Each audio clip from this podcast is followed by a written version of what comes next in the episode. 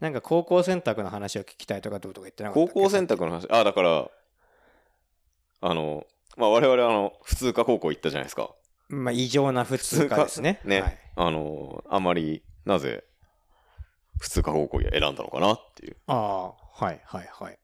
や、普通に生活してたらさう、んうんうん。地盛り行こうってなんないじゃん。まあそうだろうね。う。うん普通に、あの、まっとうな中学校生活を送ってたらはさ、い十の森学園に入学しろってならないと思うんですよう。んうんうん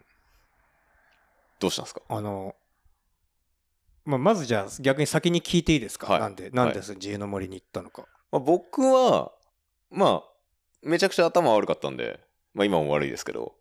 えいや、別に頭は悪くないと思うよ。勉強ができなかったんだね、要はね。はい。ちなみに内申点ってどれぐらいあったんですかもう覚えてねえよ。オール2とかそんなもんすかあ、え、通知表のってことそうそうそうそうそう。オールにはさすがにないけどう、ん。あえーっとね、多分、一番良くて、社会が4で、あ、はい。で、英語と数学が2で、はい。あと3みたいな感じ。まあ、オール3ないぐらいって感じじゃん。なるほど。25、6点ぐらいですか、まあじゃあ内申なのかはないはいはい。本当にね、まあ今もだから英語全然できないし、もうその頃から全然できないんだなるけど、ほど。英語と数学が本当にできなくてはい、はいはいうんうんうん。英語と数学はいわゆる中学校の時のテストはい。で、まあ、ひまあ100点満点じゃないですか。うんうんもう50点以上取ったことはなかったね。はあ、まあ別にでもそこまでバカって勉強そこまでできなかったってほどでもないんじゃないそれぐらいいだやっでたらも、いや30点台とかよ。ああうんうんはあ、うんうんいやまあそんな自慢げに言うことでもないんだけうど。はだったから、あはまあまともな高校に行くっていう選択肢があはいなくて、はいで、まあこんな性格じゃないですか。はいで、若干中学時代、まあいじめまではいかないけど、はいはいまあクラスの中でのヒエラルキーはかなり低いとまああころのにね。要はいけてないグループイケにてない属してたわけですねはいっていうのを見て、多分母親が最初に自由の森学園の存在をああし親が心配したんだねきっとでねいや多分うもんっとその前えっとね最初に母親結構自然科学系が好きな、はあ人ではあはまあ今もあるけどビーパルって雑誌ご存知ですかアウトドア系のあああなんか見たことはないけど名前は聞いたことあると思うビーパルってアウトドア雑誌をまあ、はい結構読んでて、はいはいはいそこにもう俺が入学した時はいなかったんだけど、地盛りのゲッチョ先生っていう理科の先生ががあーあれだあのーうんこの研究してた人だなのかうんなは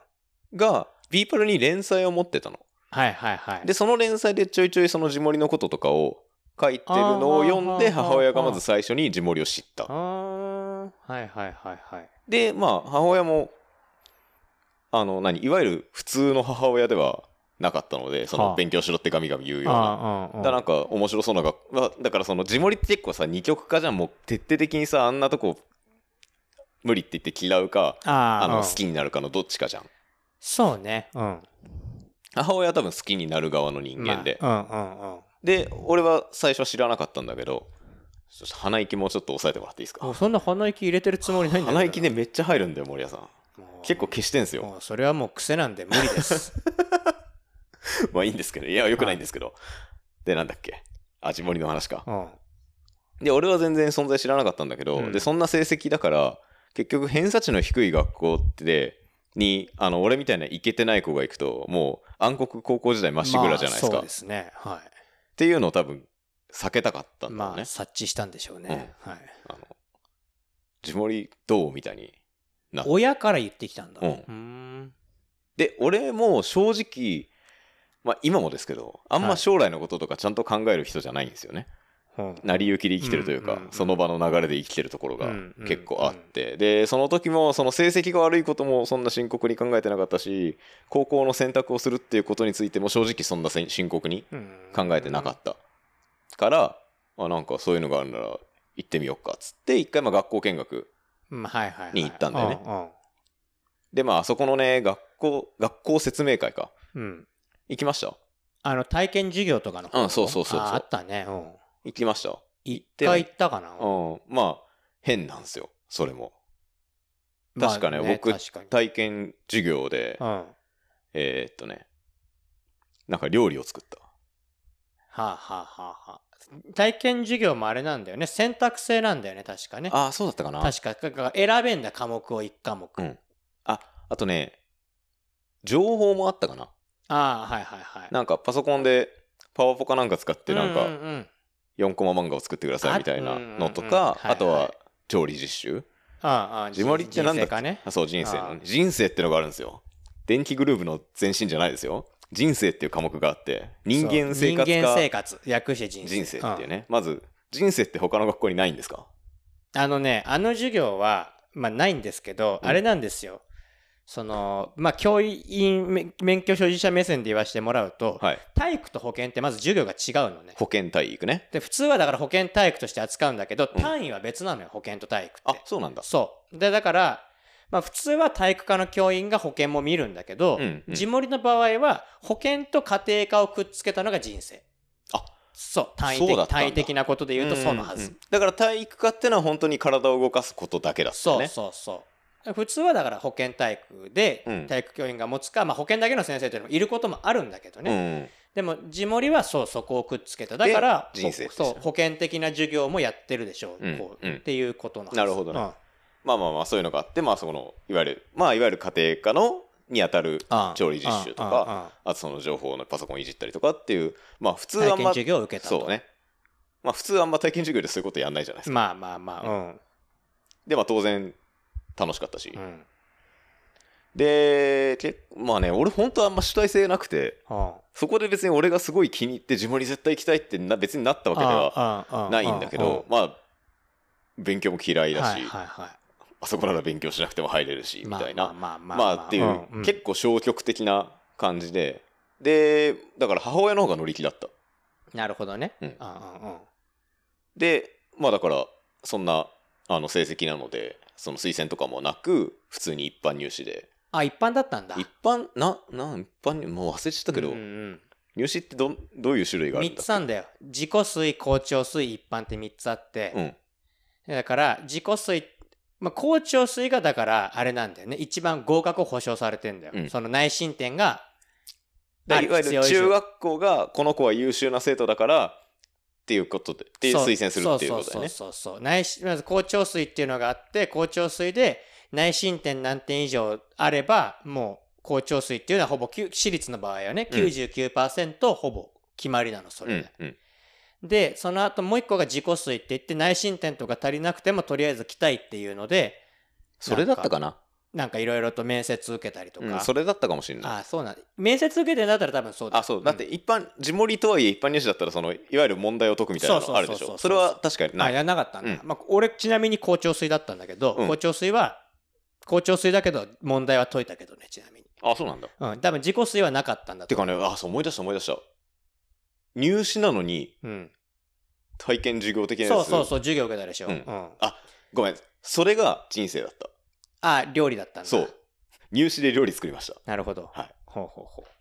まあ、っていうんでまあ無事受かりうまし受かたっったということですねていう形でまああ地盛のりに来たと変な学校になるほど行ったんですけどはあ守屋さんだって成績良かったらしいじゃないですかそうまああのこれね結構割とこの話はうん割とその今後例えば誰かこの子供がねうんいるご人とかは割と参考になるんじゃないかなと思うのその高田くんさんみたいなねそのまあ言言ってしまえばさスクールカーストの下の方うんで、うん落ちこぼれだよねそうでっていうのとかねあのってなった時に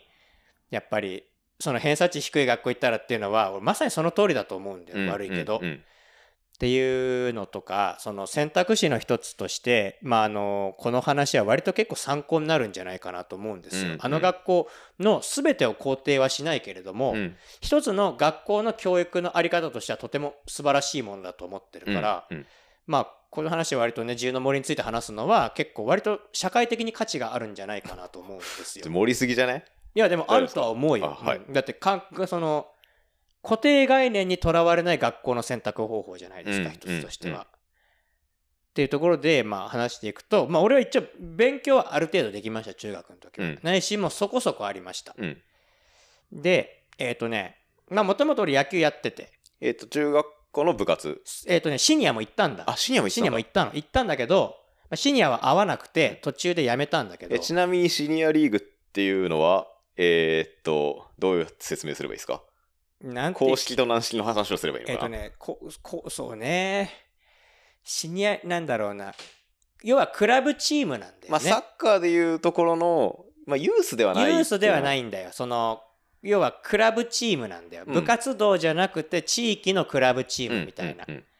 で、ただ、えっ、と、公式球を使うんだよね。うんうん公式球を使うのと同時に、これちょっとね、誤解を生む言い方になっちゃうけど、うん野球は、俺が言ったシニアの話で言うよ。はい。野球はうまいけど、うん人間性が欠落した人間が集まるんです、シニアって。え、それは、えっと、選手も。選手も指導者も。おうーん、お俺は指導し、うんしうん、そうね、指導者もだね。それはなんか、理由つけられる。こうじゃないかな、みたいな。やっぱ、まあ、明確に結果を求められるんじゃないうんで、やっぱ、シニアっていうのは、いわゆる名門校とかとのつながりもあるから、やっぱりほら、誰々をさ、どこのが高校に何人送ったとかっていうのもやっぱりあるだろうし、うんうんうん。うんそういうのもあるんじゃないのかな。だから結構、だからまあ学校じゃないから、その、指導者の実績になるってことだよね。そうそうそその、う誰そうそう、有名高校に選手を送り込んだだとそうそうか、そうもしかしたら、あの、将来プロになったとかっていうのが、そうそう、うん、すごいステータスになる。なる可能性がやっぱあるんだと思うんだよ。まあね、ある意味でも反ボランティアみたいなもんだからさ、うんその中で、中部を相手にね、野球を教える、小学生、中学生相手に野球を教えるなんてなったら、うん。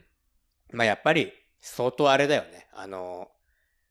ストレスはたまるよね。だって多分普通の仕事はしながらとかじゃなきゃ無理だと思うもん、多分。まあまあ、それだけで食ってはいけないよ、ね。そうそう、シニアの指導だけで生活できるわけじゃないからさ。うっんていう中でやってるわけだから、やっぱり情熱は溢れ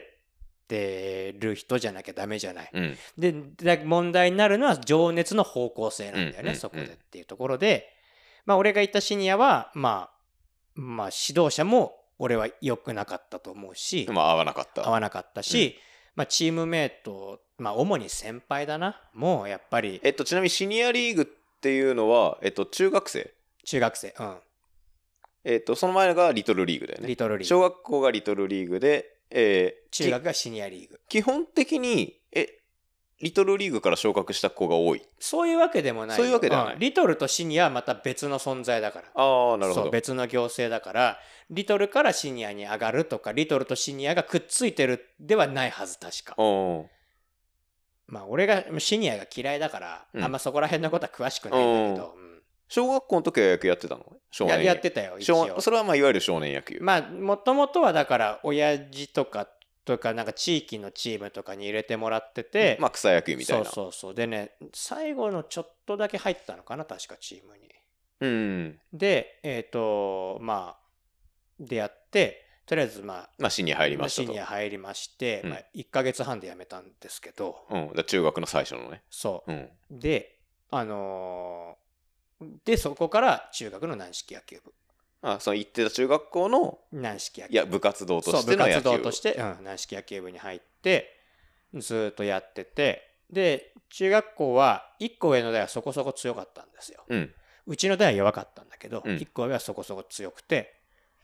人数も多くて、だから1学年20人とかいる地学校でやってたのね、野球を。なるほど。そう。中学校でそれは多いね。多い、すごい多かっためちゃくちゃ多いねうん多かった。うん普通の学校だって、俺、相手、あれだもん、いやその、練習試合とかさ、大会とかで相手見たときびっくりしたもん。ねベンチ外の選手がいないんだもんだって。そうだよね、うん普通中学校の部活でベンチ外ってあんまいないよねだからびっくりした、うん俺ら、うちはもうベンチに入るか入らないかが、で名門校みたいなもんだよ。強豪高校みたいな感そうじだそようねそうそう。で、やってたの、そこで。うんで、俺はだからさ2年か、2年の新チームでやっとベンチ入りできたんだけど、うん1回入ったんだったかな、2年の時に。ベけンどチに、うんうんけど、まあ、あのー試合には出てない試合には出てない。で、だから、に新チームで試合ベンベンチ入って、うんまあ出たり出なかったりを繰り返してたんだけど、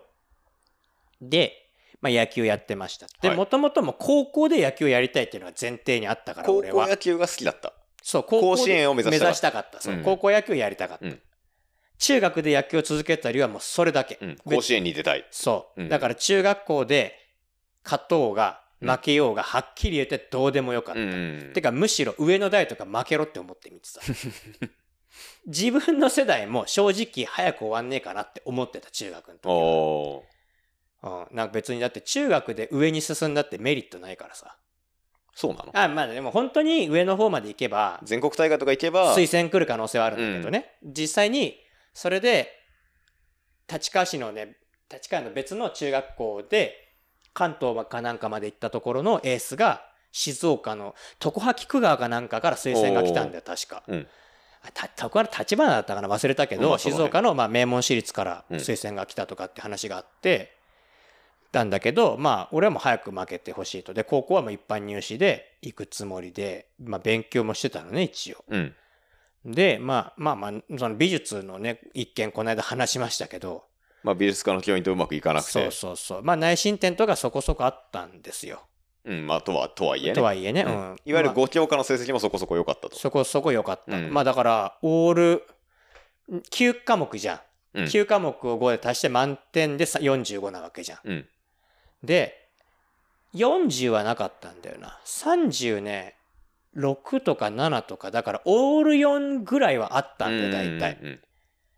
で、あのー俺が考えてたのが、もともとは俺もと国公立、都立志望だったのね。はい、てかもう国公立だったの。国立も考えたの。うん、えーとそれは野球をするにあたってってこといや、もうなんかその先のことを考えてたんだけど、まあ、どこ入れば野球部はあるだろうっていうので、うん筑波大坂戸を考えたんで、一回。おおただ、まあ、あまりにも通えないとかね、いろいろあったんだけど、ううんん、でもやっぱさ、甲子園目指すんだったらさ、うんうん。やっぱしかも東京、埼玉、まあ、ここからだと埼玉もその通学圏内に入るから、東京、埼玉ってすごい、なんだろう、倍率きびきついというかさ、さ、あの、なんなんていうの地方に行くってこといや、その東京で甲子園目指すんだったら、やっぱ名門校に行かないとまず話にならないじあゃあん。まあ東京だとそうだね、ううんまあでも甲子園行きたかったんだけど、うんまあ、やっぱそこも現実的だったから、うんその俺の上背じゃ絶対取ってもらえないっていうのがまずあったのうんうねん前提あとして、まあ、えっと、あんま言ってないですけど、まず、健太郎すごい背がちっちゃいんだよね。背が162しかないんですよ、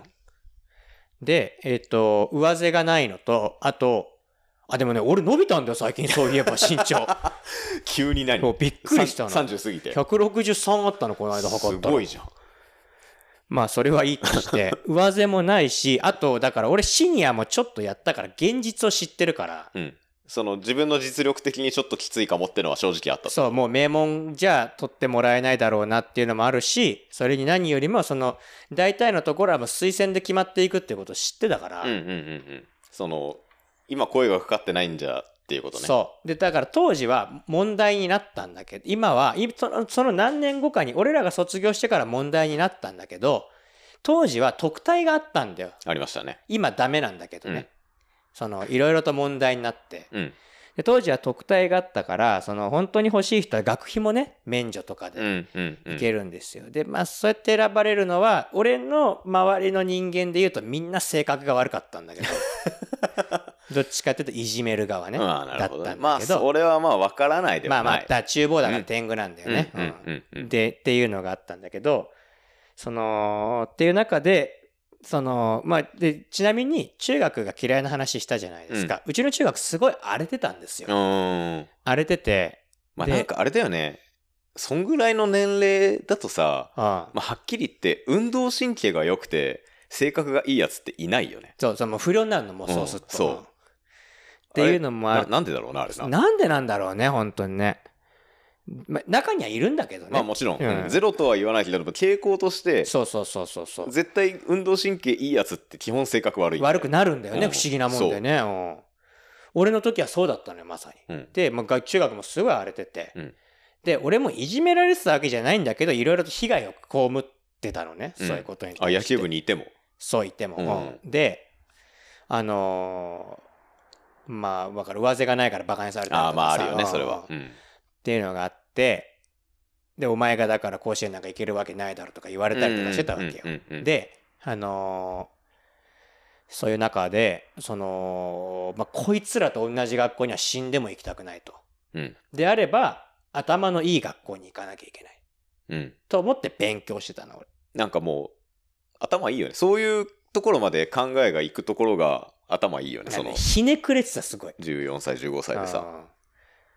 でそこに根底にあったのは俺教員志望だったからっていうのもあるんだけど。おー、偉い。そのこここ俺が教員を目指したげ教員になりたいと思った理由はこういうバカどもを生み出さないためっていうのがあったの。もうそれだけ嫌いだったのめ。ちゃくちゃ偉いじゃん。うん。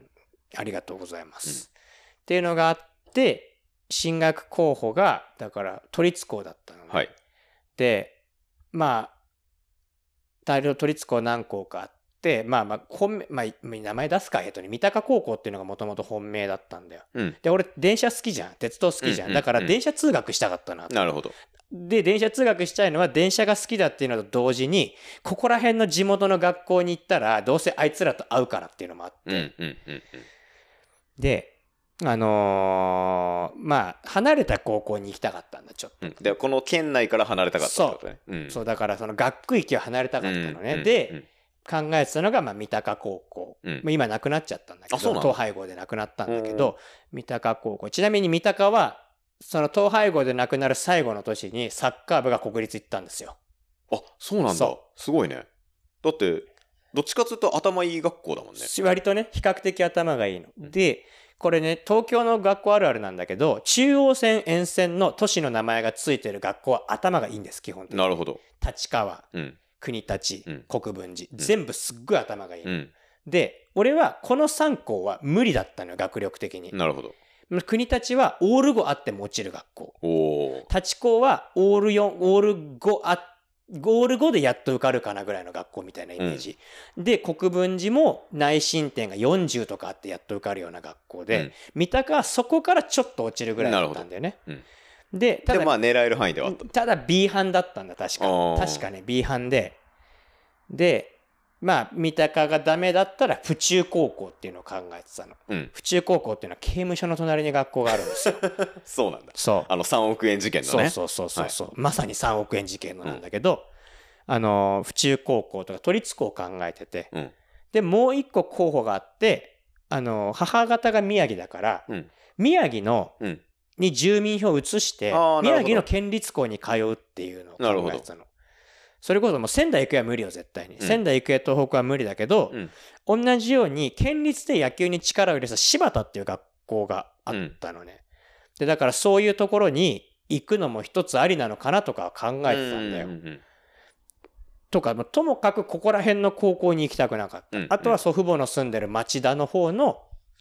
高校にね母親の母校である成瀬高校うんうん。こ,、まあ、ここも絶対かぶらないし、うん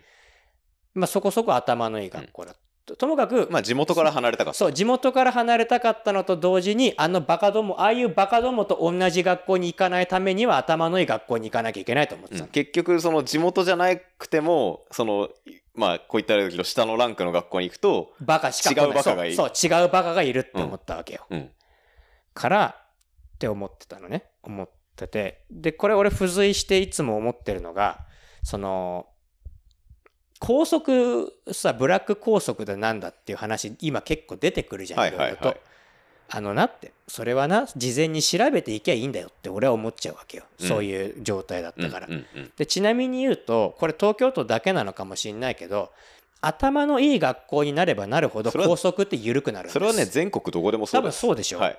だから、うん高速が気に入らないんだったら勉強して頭のいい学校に行きなさいって俺は思うわけうよ、んうん高校はじ中学は致し方ないにしても、うん高校は自分で選んでおいてそこの学校の校則に文句を言うっていうのは違うようんって思ってるのね、はいでああともう一個こうあと私服が良かった高校ああ制服着たくなかった。そうで制服着たくない理由もなんであんなバカどもと同じ服を着て俺は毎日通学しなきゃいけないんだろうっていうのがあったのなるほど。それだけ嫌いだったの中学校は、うんうんもう生徒も嫌いクラスメートも嫌いあの教員も嫌いうんうん全く楽しくなかったよ中学校なるほどねっていう中でだいぶまあひねたね学生になってったんでうすよ、んでまあこれ俺今まであのほとんど誰にも話したことないんだけど大好きこんな全国に向けてあ。あの俺実はそういう状態で中3の時に暴力事件に巻き込まれたんです、あそうなんだ。そう今まで言ったことなかったんだけど、うん。暴力事件に巻き込まれてでも全部嫌になって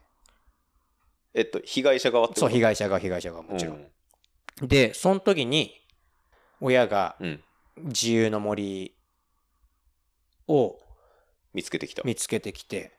そこから一緒よ、だから。親が逆に前のめりみたいな感じで、それでなんか不登校みたいになったら今してないけどってこと不登校にはならなかった、うんなってもよかったんだけどね当時はほらまだ不登校がかっこ悪いっていうイメージがどうしてもあったからさああまあねうんそうでまあ友達はいたんだよもちろん、うん友達はいたしあのーあれだったんだけどそうそうなんですよそういうことがありましてね、うんで自由の森見つけてきて、うんこういう学校もあるよってそうそうそうでまあ一回じゃあオープンキャンパス行ってみるかっつって行って、うんで行ってみて、うんあ面白そうだなっうてん思ったのが、運の月だったなねるほどねあうあんって感じです面白そうだなって思っちゃうよねまあ面白いんだけどさ実際 で面白いんだけどやっぱあのパンフレットは中学生が見たら魅力感じるよ普 通いや別にいいんですけど魅力感じてもらって ただねそのまあさっき別件で話してた時に俺は正直高校は横着して選んだって言ったじゃん、うんまあもちろん楽しそうだなっていうのもあったけど、うんそれ以上に正直今だから言えるのは根底にあったのはこれでもう勉強しなくて済むっていうのはあった正直あがー一番でかかった、まああれだだからそのバカから逃げるために頑張って勉強してたところはちょっとあったってことだよねそうでもそれだったらこの学校だったら別に俺はもう勉強しなくても内申点で入れるし、だあれだよねその勉強してたモチベーションがその将来いい大学に行きたいとかではなかったからそうではなかたったから、ううんんで自由の森見つけた時に、うんここでいいんじゃねってなったの、うんでしかも親が乗り気だ私った立から校でもいいっていうふうに言ってくれたから、あーなるほどうんだしまああの学校に入る最大の障壁ってある意味親だからそうそうそうそうそうそうそう、を親からうう親から高田家と一緒にそうだよね親に言われて、まあだからやっぱりうんもちろん楽しかったしせん後悔はないけど、うんでもやっぱ一番大きかったのはもう勉強しなくていいだったね正うん直、まあそれは俺もあったよ、うん俺もその成績悪いなりにさそのさっき言ったようにもう結構惨憺たる成績だったけあああどあでもやっぱり塾とか行かされてたんだよねああああそのさすがにああ言ってたんだ行ってたうんさすがに多分親もこれを放置したらまずいって思っってあの塾に行ってたんだけどでも正直俺も勉強嫌いだったしまあ今も嫌いだけど勉強嫌いだしそのなんだろうなだ俺自身にその勉強するモチベーションってのが一切なくてその当時その勉強して何になるんだろう何にね思うよねそれはうんねっていうか、なんていうか、その、これは、なんだろうな、教育方針の親のね、うんもん問題、 問題では、まあ結局自分のせいだから、あー親のせいではないんだけれども、さっき言ったように、親が勉強しろみたいなことを全くいあー言わなかあったんだよ。うんそれって、まあ自由でさ、子供の好きなことやらせてあげるいい親なんだけれども、ある意味では。でもやっぱさ勉強ってさ子供の勉強ってある程度強制されないとさやらないんだ、まあそうねうん俺の場合はねうんそのもともとその学校の勉強が好きな子供ってのももちろんいると思うけどああ俺の場合はある程度その勉強しろって言われないともう際限なく遊んじゃう子だったから際限なく遊んじゃった結果そうなっちゃってたのよ。うんうんうんまああのーまあ、最近よく言われることなんだけど、うんその勉強する子供になるか子供にならないかって何歳5歳までに決まるとかなんとかっていう理論があって、うんで俺は割とその通りだなと思うんだよその勉強を楽しいって思わせたら勝ちなんだよはっきうり言って、ん、そうそうそうだでだからそこまでで決まるんだよはっきり言って、うんで俺は勉強楽しくなかった、うんでちなみに俺は逆で勉強しろしろって言われるあ家だ親っだったたんのだそう親だったの、うんうんうん弟には一切言わなかったからねそれはああのそうなんだそう。から、俺、俺、俺の方が素直に聞くからだろうね、多分ね。別にそれが嫌だとかじゃないんだよ、別に。嫌だとかじゃないんだけど、だから結局、要は、まあ、その一件があって、で、俺の一件があったから、うちの親は、むうちの親がもう効率無理みたいな感じになっちゃって、まあそうだって自分の息子がその暴力沙汰に校内で巻き込まれ巻きて込まれたりでとか。多分先生も大したその対応はしなかっただろうしそうで、うちの母すごかったよ、だから。うんうん、多分先生あの教員なんかそういうのをうやむやにしたいそうだろそううしねそうそうそうそう。できるならなかったことにしたいまぐらあ、いな感じたもんね、だその時にあれなんだよ当時の野球部の顧問だけがすごい味方になってくれたそう真剣に俺に向き合ってくれたんだよ、うん、やっぱそれは今でも感謝してるよねやっぱりね、ううん部活内での話だったのそういうわけではないそういうわけじゃない。ああ、でもしん、あの、真摯になってくれたんだ。そう、相談乗ってくれて、で、なんかもう今でも忘れられないのは、ごめんな、健太郎ごめんなって言われて、うん俺が代わりにぶん殴ってやりたいんだけど、できねえんだよって言って、壁殴り始めて手が血だらけになってたの。めっちゃいい先生じゃん。うん、あれは忘れられないね、本当に。すんげえハゲて、すげえ見た目は醜悪だったんだけど、 うん。で、サインがさ、うんキーが耳で、あ、サインだ。えっと、ブロックサイン。野球のね、うんそう、サインが、キーが耳でね、うん頭が盗塁で、うん顎を触ると、えっ、と、エンド、ババンとか、うで、お腹がエンドランだったんだよ。うんでだから、ハゲ、顎、デブって言われてたんだけ ど、チームメイトからはね、が、まあ、すごいね、親身になって、まあ、相談乗ってくれたりとかしてたのは、まあ、ちょっと救われた。救われたね。ううん。だから、こう、公立の学校教育が嫌いだけど、うん。教員が全員悪い人じゃないっていうのは分かってうんるもちろん、うんうんうん。うん。ただ担任はクソだったよはっきり言って、うんうん俺はまあ担任は大っ嫌いだったけどまあなんかそういう学校内でそういうのがあったらうやむやにしたいってのはよくある話なんああでそああのいじめの隠蔽みたいなのがあさよく聞く話だかうんそういうことがあったんですよ、ら、うん、でまあそれをきっかけでだからうちの母親も変わったよねはっきり言なうるけほど、うんうんただ弟には優しくしすぎたんじゃないかなと俺は思うんだけどうん正直言って、まあ俺はだからなんか難いしいよねだからそれでだから俺はすごい自由にあの傍から見たらすごい自由あなあいい家庭でああまあ、もちろんいい家庭だったんだけれどもまあでも本当に勉強しなくなっちゃったからそういうことになってでもうまあもう勉強って一回さ遅れたらもうはっきり言って手遅れなんですようん、まあそうね、うんよっぽどの浪人とかしない限りよはっね、ぽどモチベーションがない限りは本人にね、で俺もそういう感じでまず勉強しろって言われたこともないしそのの勉強した結果どうなるみたいなことも言われたこともなければ周りにそれを言う人もいなかったかああらそあのあ小学校中学校のその遊びだけ本当に毎日楽しく遊んでるだけのあのアホな小中学校の脳内では勉強したら将来どうなるみたいな道筋って全く見えてなかったかうんうんらうんいわゆる勉強するモチベーションみたいなのが本当にゼロだったの。そう結論勉強しておくと将来の選択肢が増えるんですそよう結論を言うとそうね、本当そうなんだよ、ううんんそれはまあ多分多かれ少なかれ多くの大人があの大人になってから気づくんだこそうれだはから多分多分東大とか行った人もあの若い頃もっと勉強してれば多分思ったことはあるだろうああああし多分多かれ少なかれですね成長するに従ってそういうそう後悔ってのはあると思うんだけれどもまあそういう後悔も僕もまあ多分に漏れずしていてまあべぶっちゃけね俺の今の仕事なんて、学校の勉強なんて全く何にも使わないよはっきり言って、全く使わないしむしろ大人になってから勉強したことの方が多いわけよ、うんその経済学だったり経営学だったりとかさ、うんうんうんあとはそのだから税に向かる数学とかもねそうだけど、あのだけどまあ使ってはないんだけど、うん勉強しといて損はないんだよそうなんだよ結ね論そうなんか本当に本当大人になってから思うけどなんか損することないんだよねそうマジでそうほあんの得することはないかもしれないけど損することはないのよ絶対に、だから選択肢が増えるのよ勉強はしておくとそうなんかそれをあのねなんか若い子にねうああまく教えてあげたいよねん多分多くの大人がそう思って多分おもちろん親御さんなんてのはみんなそう思ってるんだろうけど、ああうんでもなかなかうまくいかないよねでもやっぱ自分がそういう道を進んでくるといや今だからさ俺らとか俺らよりちょい上ぐらいが親になってるからまたちょっと価値観って変わってるんだろうけど、うん俺らぐらいの時はさ親が段階の世代じゃない、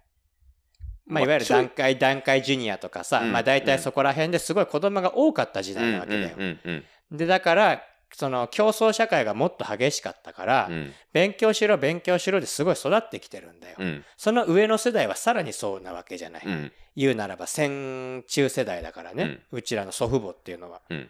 はだからそのお国のためにじゃないけどその立身出世が全てのようなさ世代から、おうし教えられた世代が俺らにそう教えるわけだよ、うんで、だから、そこから、俺らの世代からさらにしたら、また多分もっと柔和にはなってると思うの。うん柔らかくはなってると思うんだけどう、んまあもうそういう流れだったんだよね、はっきりだから、全てにおいて、俺らの世代って損してるのよ。うんそうかもねそう。で、だって、じゃあ、ちゃんと勉強して、ちゃんといい大学、いい会社に入りましたっつったって、経済成長してないんだから、給料変わんねえんだから。うんそうだねそう。俺らの世代は本当に損してるの。うんだからね、あの、まあ、そういうのみんだから俺が自由の森を選んだのはそういうなるほ理ど。屈でございます。はうーい。んそうか。あ 意外と重い話だったわ。あ、そうでしょう。だから俺普段あんま話さないんで。うんちなみに俺だからあれだもん、あの、高校の話ほとんどしないし、出身校聞かれなきゃ基本言わないもん。やっぱり。うーん。なるほど。そう。野球やってた。そうね、野球やってたって言うと、どこでって絶対聞かれどこるけど、でって聞かいれや、るから弱小校っすよでいやごまかすそようね。そうそうそう、うん埼玉の山で、埼玉でってとしか言わなかったりとうか。んまあ、事実、県越えて留学、高校通ってたから、うん越境でって言うけどね、うん俺はふざけて。なるほどねうん越境で、つって、え推薦で越境入ったんですよ、つって、何にも、ま、嘘は言ってないじゃん、うっん。うん。ていうのはやったりするけどね。うん。あと、あの、オール埼玉候補だったっていう。どういうこだから、県選候補だったっていうんだけど、それで。わ、かるとえだって、高校で、その埼玉の高校でやってた人は全員県選の候補なあ、わけでそういうことね。あそうの、甲子園の予選に出てたみたいなもんね。そうそうそうそうそうだから厳選候補だったってうんふざけて言ったりするんだけど嘘は言ってないじ嘘ゃん言ってないですよ。うんうん僕、甲子園目指してましたからね。俺はね少 ないでも俺は達観した途中で、まあ、ちなみに俺はだから野球部があることはパンフレットで見て知ってたけどうん。こんな状態だとは思わないで入学してるかならるほどねうん。どんな状態だったんですかね。で俺が入学した時は先輩が2人しかいなかったのだから部員が2人しかいなかったの野球って何人でやるんでしたっけ野球って9人でやるんですよ ?9 人そうですうんね。2人いたらね、キャッチボールしかできない。そうびっくりだよ本当にね。はい。 まあちょっといろいろありましたけど、はい。まあ高校に入りましたと。はい。はい。はい。はい。皆さんわかりました今、編集が入りましたからね、今。はい。はい。野球に、あ、ここに、まあ、自由の森に入ったら、野球部あるって聞いてたのに、はい。二人しかおらんやないかと。はい。野球が9人でやるもんやないかいと。なんやねんとなんやねんと。はいどうなっとんねんと。はい。ここでは、反応では野球二人でやるんか いと。面接で言われたんだ。面接で言うじゃん。何がしたいかって言われて、うんうんうん野球がやりたいと。うんって言ったら、おーいいね、頑張れって言われたんですよ、面接官に。うん。いいね、頑張れって、今部員二人しかいないけどっていう衝撃的な返事が返ってきたそんすこで振りはあったんですね。あったんです。で、え、あれ耳を疑うよね。うんふ、二人みたいな。えーみたいなさ、ねうん二人でできるスポーツって、二人でできるスポーツの方が難しいよ卓ね。球、卓球ぐらいですよ。って個人競技じゃね卓え球、テニスぐらいですよ、それこ そ、本当に。いやー、びっくりしたか。ね。ね。で、実際グラウンド行ったらね、先輩が二人しかいないと。そう。ね本当にびっくりした。衝撃だった、あれは。え。え、ケンタロウの同期もいなかったのいなかった。最初はね、 うん。いなかった。で、俺がだから無理やり勧誘して、な、何人か無理やりではないけど、まあ勧誘してね、ん何人か来てミもニらって。ミニゲームで勝って。そうそう、まあパワプロ君みたいなね、はいパワプロ君ポケットみたいなね、ミニゲームで勝つと仲間になってくそれるうんですそね。うそうみたいな感じうんで寄せ集めたりとかはしたんだけど、うんでもやっぱり続かなくてさ、最初やっぱりそりゃそうだよね。まあね、あの、うんまあ、はっきり言ってそんな情熱があ、まあ、あったわけじゃないからね、そその子たちはね。ううん。まあだから俺は甲子園に行きたいっていうよりも高校野球をやりたいっていうのが強かったから野球も好きだったけど、高校野球が好きだったんですかそうだね高校野球と野球は違うんですかまあ健太郎の中で。うんまあやっぱ違うよね俺のあ違うんだ中では全部違うプロ野球も大学野球も都市対抗も高校野球も全部違う全部違うん全部違う同じルールの同じ競技をやってるけど、うん、やっぱりそれぞれの楽しさだったりとかそれぞれの野球感が俺はあると思って見てるから健太郎が憧れてた高校野球っていうのは、なんか、まあ具体的に当時なんかあったああそうそう俺日大さんに行きたかったのそれこそ急に超絶名文句を出してくるやん。そうなんですよ。だから、日大さんが、あのー日大三高ってのはもう、もう甲子園バンバン行くような。そうそう。まあ、うん意外と言ってないんだけどね。意外そんなに、そんなにではないんだよ、実は。まあ、よく出てるんだけど、うん東京都の中でそんなに多いかっていうと、実はそうでもないっていうあそう意外と面白いんですよ、あの学校あ。そうなんですね。そでう、なんか5、6年に1回ぐらい行ってまなあ、い。まあ、大体そん、まあ、そうね。一時はもうほぼ毎年みたいな感じだったんだけど、でも超絶強豪校まだあよね。、東西東京っていうのは競合地区だからねそもそもが、うんうんうんだからっていうのはあるんだけど、うんあのーまあなんていうのかな西東京で誰がしかのスター、それこそ斎藤佑樹だったりとかさ、清宮みたいな、うんそういう大スターが出てくる年以外は、大体日大三高が行くみたいななるほどイメね。ージううんん。いや、あの、うんうん、なるほどね。うんわかるでしょ、すごい。わかります。うん、で、高まあ、校野球界のヤクルトスワローズだったんあーっぽいわ、イメージは。で、まあ、こう、俺が小6の時にです、ね。日大さんが全国制覇するのね。うん。ああ、夏夏。うそう。ん。まあ、選抜を一緒に、俺応援行ったの、日大さんを。えっ、と、祖元父々母が町田に住んでるんですよ。んあごめん祖父母が町田に住んでうんて、うん。日大さんが近いの。あ、日大さんってあっちの方にあるんだ町田市にあるの。おーそう。だから、町、日大さんで神奈川出身って言ってるのは、もうあれは越境じゃないです。あ、なるほどね。町田は神奈川だからね。そう。で、しかも大体相模原とかから来るから、うんあれはもう地元です、あれ。なるほど。っていう感じなわけよ。で、日大さんを、まあ、練習も見に行ったこともあるし、うん。あのーで、俺が小6の時に選抜出るって言って、じいちゃんに連れられて一緒に応援行ったんだよね。甲子園まで。。そうんう。。負けたんだけど、うん。当時ね、東福岡。あ、はいえはっ、いとね、吉村がいたんだ。あの吉村 DNA、勇輝はいよはい横浜から、ソフトバンえーとクソフトバンク行く吉村勇輝がいたんだけど、うんそう、東福岡にはね。うんで、日大さんに近藤和樹がいたわけよ。ああ、はいはいはいはいあの。あの、最後の近鉄選手にそうなる最後ね。の最後の近鉄選手みたいな近藤和樹がいて、まあ、結局、坂口と同じタイミングで引退しちゃったから、ね、坂口の方が1年遅かった。 NPB では長かったそうっだてね感じかな。うんうん近藤もついに独立リーグも引退しまあたっそうぽだいねから。。うん。で、近藤がいて、で、まあ、その年に日大さんが夏に全国制覇するのね。うん。で、えっ、と、っていうのもあって、日大さんに憧れたの、まず、なる野ほ球どを始めるとき。なるほどそう。だけど、日大さんに、日大さんって頭もいいんだよ。あ、そうなんだ。そ文武両道なんだ。そう、まあ、野球部に入ってるような奴らは推薦うんなんだと思うよ、正直ね。うんうんうん推薦だと思うんだけど、まあ、現実、だから俺はほら、さっきも言った通り、も、もともと最初シニアでやったりとかしてたから、うん現実が見えてたわけだ、ある程度。うんで、俺の力じゃ参考では通用しないっていうのは分かってたし、取ってもらえない、憧れはあるけれども、そううん。で、当然、じゃあ、頑張って勉強で参考に入ろうと思ったら、うんその間野球のトレーニングは全くできなくなっちゃうと。うん受験のタイミングでね。って考えると、やっぱり参考は厳しいなと。なんか一般の入部とかそもそもしてないかもしれ多ないし分ね。あるあると思う。一般入一般組もあるはあったはずだあー確かあるんうん。わかんないえ。当時はわかんなかったあよ。ー当時はわかんなかったけど、でも、行くとしたらもう一般で行くしかないじゃん。うんで、一般で行くってなったら、ほぼ野球してないまま入ることそうになっちゃうから、うんもう絶対に無理だっていうのがあったから、まあいろいろ考えて、まあ日大さんは厳しいなっていうところで、うんまあ他の学校って言ってさっきいろいろ都立校の話もね。まあで現実だから俺はまあ家族のこと考えたら都立がいいだろうと思ってたから、うん。なんか刷り込まれてたから勝手 に。勝手に思ってたから自分でそうないるうほふうど。に。うん。うんでも蓋を開けてみたら私立でもいいよってなったってことねそういうことなるほどねなんですよ。うん。まあでも、高校野球へというか、まあ日大三高への憧れがて。かまあだから高校野球がやりたかったのともかくそのうん野球してで高校野球ってさ中学野球よりは自由なんだよやっぱり。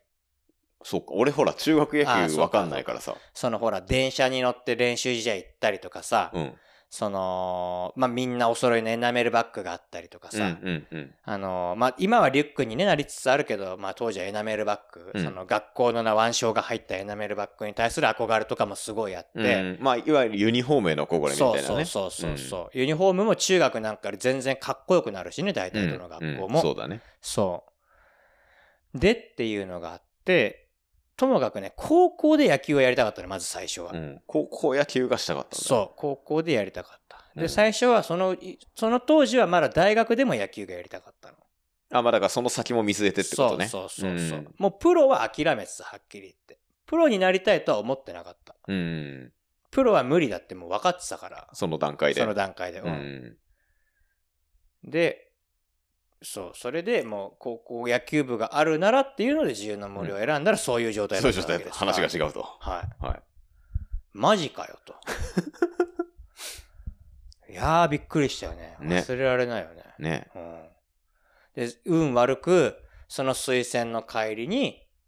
一緒にうん同じ八高線の車両に乗ってたのが、うんよ乗って正面の席に座ったのがね受験帰りの俺のね、うん正面の席に座ったのが聖望学園の野球部の連中だったんです そんなことあるこっちを受ければよかったってすっごい思ったよねその時 は失敗したと。失敗したと思ってあの時は本当にいやでもまあうんまあ難し鳥谷とかいたんじゃないですかいねえか。あもうさすがに卒業してるさす鳥がにい谷ねは。うん。あのね、そうか、聖望出身のプロ選手、鳥谷ぐらいいないのか、今のところ。今はいないんじゃいないないかな。よね、いないよね。強いけどそこまでじゃないよね、今は。うん。たなんか、10年に一度甲子園出るか出ないかみたいなね。まあ、お前らのが3年の時の選抜で準優勝したけどね。ああ、そうう。だった。うん、うんまま。あ、あれ、ま、まぐれだったけどね。結構ねうんまあまあまあまあ。で、夏初戦敗退だからね。まあでも甲子園行ってるからね、言うて。まあ、な夏はあれだよあ。地け方大会県か大会のあそう予かそう選かで初戦敗退、逆転負けしたんだよ。そうだ、結構あれだよね、話題になったっていうか。超番狂わせうでん選抜うん準優,、準優勝が初戦敗退っていうのうんあは、ったあった、そういえば。その何年か前に東邦が選抜優勝して、うん。愛知の初戦でコールド負けしたレベルあのったあ衝った撃だったうんようんうんうん。そうだね。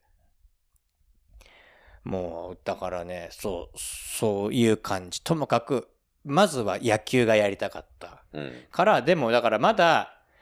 そのまだ若いからさ、うん熱心に勧誘したりとか、うん。もしかしたら俺の同期で何人か入ってくるかもしれないとかいろんな期待を抱きながらうん。まあ行ったんだよ。まあ普通に考えて野球部の同期がひいないってことはあまり考えありえないじゃづん。らいからね。そうそうそうそうそう。だか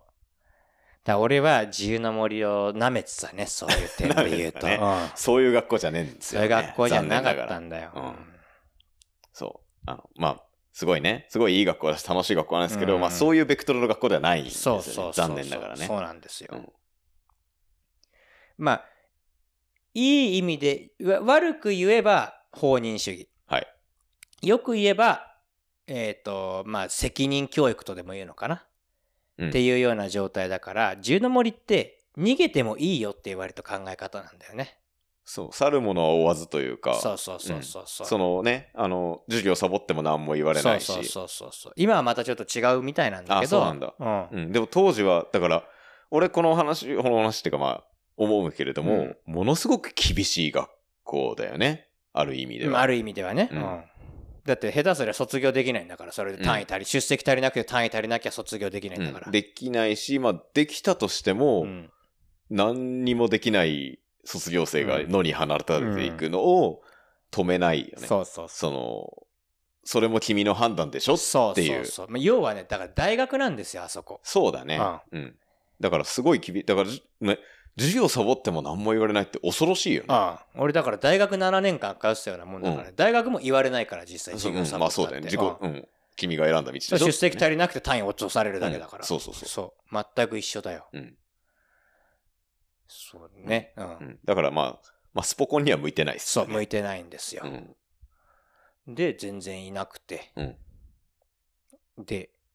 始まったわけですよ、うん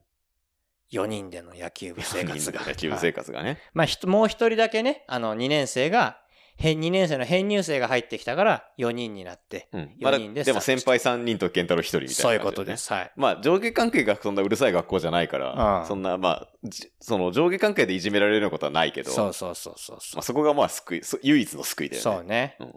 まあ、で、まあ、紆余曲折あって、うん1年間、まあ、1年の後期から編入生で同級生が1人入ってくんだけど、うんまあ、紆余曲折、だらだらだらだらとありつつ、まあ、それなりには真面目にやってたんだよ。うん真面目にはやってたんだけど、まあ、俺としては練習のやり方に対しては思うところは結構あったわけね、その当時。うんうんうんうんで、だから俺がキャプテンになったら絶対変えるとは思ってたんだけど、うんもうはっきり言って効率が悪いと思うし、休憩取りすぎだしって思う し。うんうんまあもしかしたらそんな健太郎ほどの情熱はなかったのかもしれないてかね。ねなんか野球はやりたいんだけどみたいななんかまあ当時の2年生たち、まあ、3年生はもう引退しちゃってたから、うん俺はほら入ったばっかりだからまだ何も分かんないしさ、そうだね。だって1年生にとっては3年生は3ヶ月でいなくなっちゃうからそうね。そうそうそうそう、その1個上の学年の人たちはうん別に決して嫌いではなかったよ、うん嫌いではなかったし否定したいわけではなかったけどまああれだよねそのまあ、俺の中では、この人たちなんで毎日練習してんだろうって思うのは結構あったのね。どういうことだからさ、その、まあ、結局さ、人数少なくてさ、うん。大会とかも出づらいじゃん。うん。でもさ、最初からさ、大会出れないんだったらさ、もうやんなくていいじゃん、はっきり言って。まあ、目標がないというか。そうそうそうそうそう。俺はそれでも何とかして大会に出たいと思ってたからずっと練習してたんだけど、まあ、人数も集めようとしたしってこそとう、ね、人数も集めようとしたし、人数が集まらなくても下の世代がもしかしたらいっぱい入ってくるかもしれないっていう希望を持って、うんまあとりあえず練習し、ちゃんと練習してたわけだよ。そんな思いの僕背負わされてたんですね、知らない間に。で、ちゃんと練習してたんだけど、あんまりもう一個もう一個上からそういうのも感じられなくて、ああ、まあ、やってるけど、みたいな。うん、あやってるけど、みたいな、この人たち何のためにやってるのかな、みたいなね、感ーじなは、るほど。まあちょっとあったの、正直。うんうんうんうん。別に不真面目とかではないけ不ど。真面目とかではないけど、ちょっと遊び要素が強かったんだよね。うん、まあ、だらだらやってんな、みたいな。うんあーっていうのはあ正直あったの。なるほど。うんまあ、でも、その状況でモチベーション保つ方が難しいってでのももね。練習時間クソ長かったんだよ。あだあ。って8時半とかまで練習してたんだよ、その状況で。夜の、うんマジで、うんすごいね。そう。でも、俺からすればその8時半までは、まあすごい無駄な時間が多かった。ああ、な俺るはほど、ね。思ってるんだけど。うんうん同じ練習量で6時とか7時に帰れるよね、みたいなってことね。そう。で、休憩がすげえ多かったんですよ。ああ、なるほど。仕事も一緒やね。うん、そうそうそうそう。だから、まあそこは変えられるなとかって思ってる中で、まあ1年間とりあえずし、まあ言うとちゃんとやってさ、うん、うん、うん。で、その、まあ、連合チーム、その、同じように人数が少ないさ、うん、まあ、周辺の学校との連合で、あのー今はね、大会もそれで出れるんだけど、うん。当時は大会はダメで、そうだね。そう、練習試合は出てよかったの。うん、で、だから練習試合とかは結構ちゃんとそれで連合チームで参加してさ、うんうん。まあ、やってて、まあ、その当時は、あれだったんだよね、その、連合チーム内で別の学校がやらかしよって、ほう。別の学校が、まあ、飲酒あの喫煙がバレたんですよ。なるほど。部室内でね。なるほどね。そう。で、集団でいなくなって、そうですね。二人だけ残ったんです、ある学校が。んあ、ちょっと待って。え喫煙がバレて、はい。連帯責任でいなくなったって意味じゃなくて。いじゃなくて、ああ、その学校がま抹消されたんじゃなくて、そその学校の中で部員が辞めちゃう。ったそっう、てこと喫煙者が辞めたの。学校辞めたやつもいたらしいんだけど、ね。うんうんうんやめて。って、うで、ん中には、すごい真面目で俺とすごい仲良かった子は、うんもうそういうような、タバコ吸うようなうん環境で、うん僕は続けられませんって言って、その子は吸ってないのにやめちゃったんあ、でそんな悲しい事件があったんですね。そう。それこそ、そいつこそ編入してきてくれりゃよかったのにさそうだねうんで、あのーそういうことがあって、うんある日、試合行ったら、うん守ったことない、うんセンターで起用されまして、あ、森谷さんが。はい、はいマジっすかっていう。お前センターな、みたいな。行ったら、いやもう、忘れられない今でも連合で行って、当時は、あのー君たちの連合チームと違う学校と組んでたんですよ。うん。 O 高校と H 高校と組んでたんですよ。はい。で、知ってますけど。 H 高校の監督がはい連合チームの監督もやってたんだけど、 B さんですね。そう B さん、はい今になって思うといい指導者だったと思う B うさんんは、。うん。当時は嫌いだったけどいい指導者だったと思う うん着いたらパッて指さされて、うんセンターって言われたはいっていうさなんすかみたいな。そう AKB ですかみたいな。 AKB ですから もうそれこそねえけど当時。そうセセンターでスタメン発表されたら俺1番センターすげえ。赤星じゃん。どっだしどっちも初めてだよ俺あ、一番も初めてだうんし。センターも初めてだし。うんで、まあ、なんとかほら、自由の森人数少ないからさ、外野ノックとかも結構みんなで受けたりすうんるうかんうんらさ、まあ、1個だけエラーしたんだったかな、確か。うんうんけ、ど、まあまあ一応それなりにはちゃんと守って、うんまあ俺3安打したんですよ、その試合で。 俺3安打2盗塁なんですよ、その試合。あれ、それが1年の秋。 1年の秋、そう。うん3安打2盗塁、うん赤星じゃん。 5, 5得点ぐらいしたんですそれで。 楽しかった。 楽しかった、あれは。おうそこから、俺のたらい回しが始まるんですよあ。ユーティリティプレイヤーになったんでみすかたいな感じで、だから、俺本当に全ポジション守ったからね。マジでショートもやっうたん。やのった。 マジでで、先生すいませんと、僕ちょっと肘を怪我して、はい。投げられませんって言ったら、うんそうか、わかった、っつって、ファーストでスタメンしま した。まあ確かに投げねえけどさ、そんなにっていう。すげえ重用されてんじゃん。そうだよ。だっていなかったから。 それもあるんだけど。で、あと、あの、途中からチームメイトになった、後期から編入でやってきた Y 君は、はいあの連合チームではやる気を出さない存逸材だったの で、そういう逸材でしたね、それははいね。、なので、はい。まあ私真面目じゃないですか、一応ね。はい。で、だし、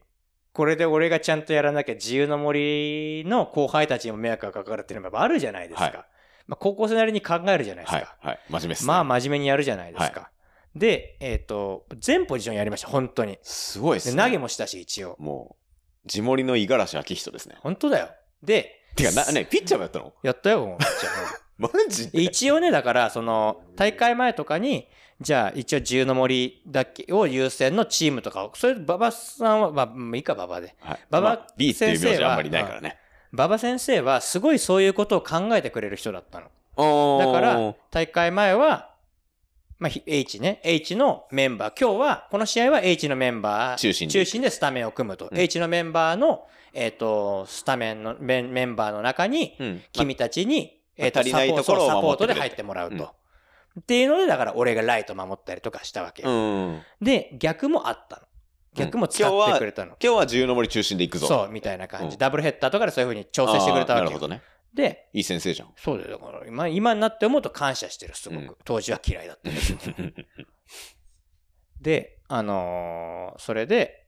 あれだったんだよ。まあ一応、ピッチャーもやってみたんで、それで。うんそれ知らんかったわ。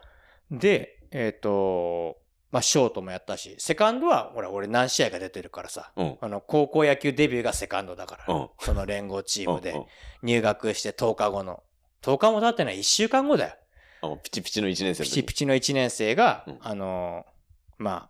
だってこう、だって軟式野球部出身だからまずね、公式の試合もそんなやったことあ、ないまよあ、ねちなみに、非公式での試合は出たことなかった。そうだようんね。公式級はもちろん中1から触ってたけど、うん出たことはなかっなのに、いきなり内野の要のセカンドをやた。れたそう、セカンド。恐ろしいですね。そ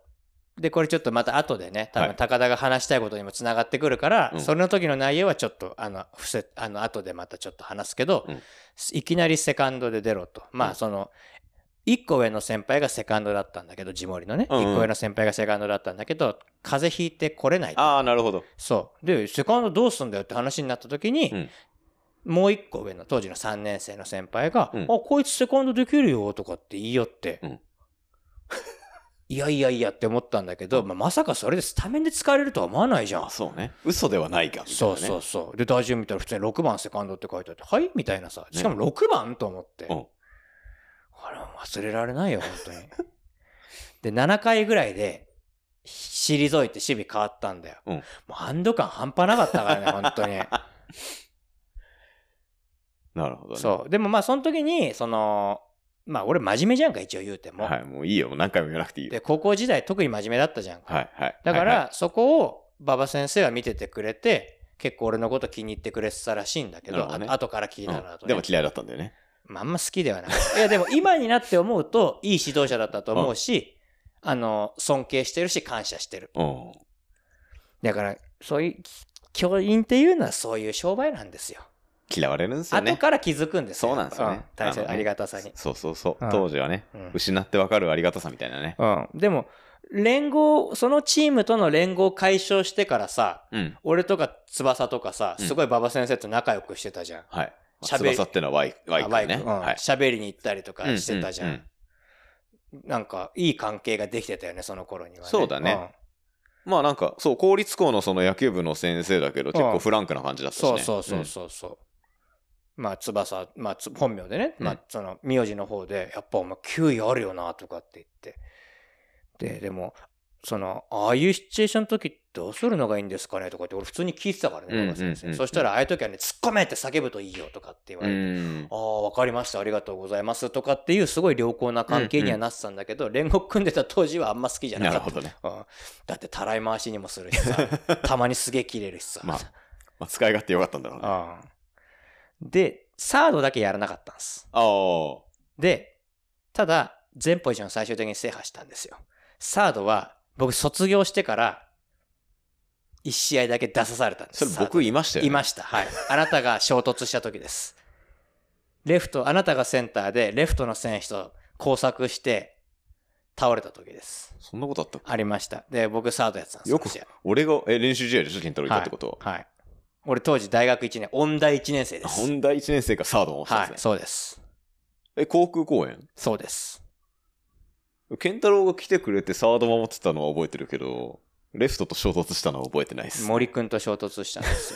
よ。 で、そうだっけそう。で、なんかすげえ痛そうにしてるけど、うん、絶対そんな痛くねえだろって俺は思いながら見てたんだけど、うん、こいつ絶対これ演技だよと思って、なんか、プロ野球選手の工作のシーンとかこいつ真似しちゃってるよって思いながら、うん、すごい冷めた目でそれを見てたんだけ ど、絶対そんな痛くねえだろうって思いながらそうなんですね。まあ今記憶にないってことはそうだったん だよね。だと思う。いいね。かっこつけたい時期じゃだ、だったんだろうなと思う。うん。うん、それがかっこいいかどうかは別として、かっこつけたい時期だ、時期じゃんっていうね。で、サードで出場して、あ私は。高校、あ、こ待てが、高校野球全ポジション制覇をあの、全打順全ポジション制覇しました。なるほど。はい、マジ、五十嵐明人じゃん。はい。あの、はい、唯一やったことなかった9番に、その試合で入ったんですよ。9番サードで。あ、なるほどね。はい、俺2安打だからね、ちなみにその試 合。あれ、なんか昔さ、あの、阪神タイガースのさ、紅白戦であの、球団スタッフ3打数2安打みたいな、そのパターンでね。そうそうそう。ちなみに、だから、マジで高校野球の五十嵐明人です。彼も全打順、全ポジション制覇してるからね。そうだね。まあ、そんなさ、はい、高校野球がやりたくて、入って話が違うってなって、はい、まあ、とりあえず、1年やったじゃん。、はい、はい違った俺がやりたいのではなかった。うんとね、そこが難しいところなんだよね。そこが難しいところで、うん、やりたかった部分でもあるし、うん、そうでもなかった部分もあるみたいな。ある意味、試合には出たかったから、その点では満足してる、そこは。まあ、どんな形であれ試合に出続け、うん、まあ、人数がいないってことは、もう入ったら絶対試合に出れるからね。そうそうそう。うん、で、連合になると、何人か他の学校の選手もいるのに、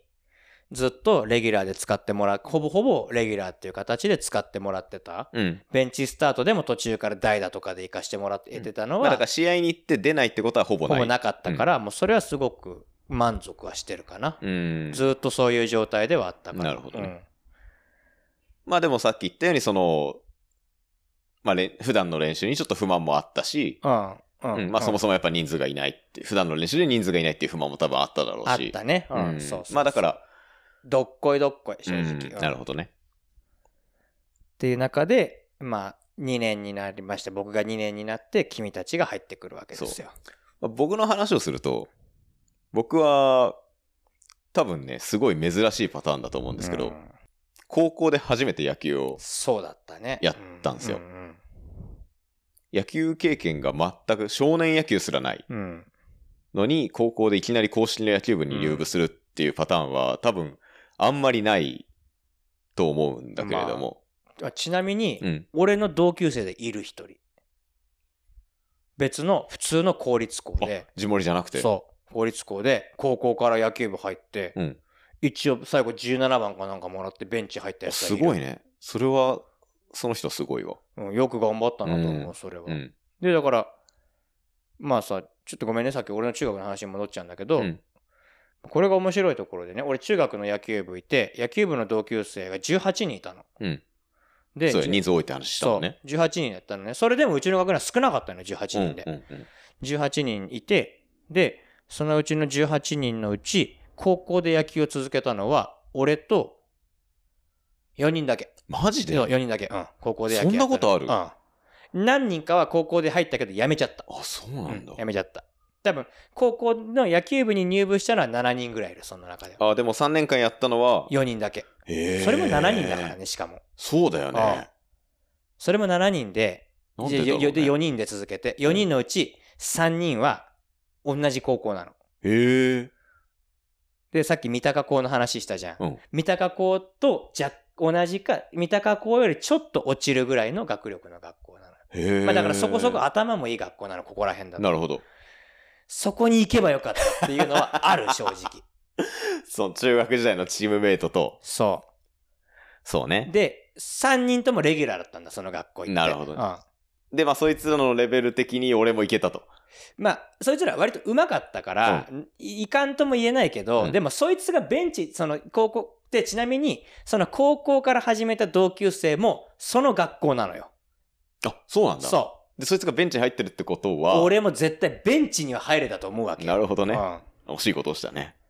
ある意味なんかね。そこに行っときゃよかったなっていうのは、後悔はちょっとあるよね。まあ、それは思う、正直。うんうん。まあ、人生において後悔なんていくらでもね。で、その学校強かったんだ、しかも結ああ構。ー。本当その、じゃあ、三重県で始めたそいつはすごいね。すごい、うん。その、なんだろう、いわゆる都立校、普通の学校としてはそこそこ、その、いわゆる都大会にも、都大会、その、じゃあ全、あれだから要はその、1回戦コールド負けするような学校ではないってそこうとそね、うそう、いわゆる地区体を、地区体通らないで、シードで都大から出れるぐらいの学校だったわけよおー。すごいじゃん。ちょそうそう、都体にシードじゃないんだけど、地区体でないで都体に出れるみたいっとそういう人の話されると僕の話しづらいじゃないです か。な。すいません。やめてもらっていいすいでますかせん。まあ、環境です、そ れは。どうぞ。そんな、ね、そんなことつゆ知らずね、はい僕のこのこと僕が現れるじゃないですか。はいはいまあさっき言ったように、あのね、あのスクールカースト会の私がはいね、仮想のね。はい、最下層の。はい。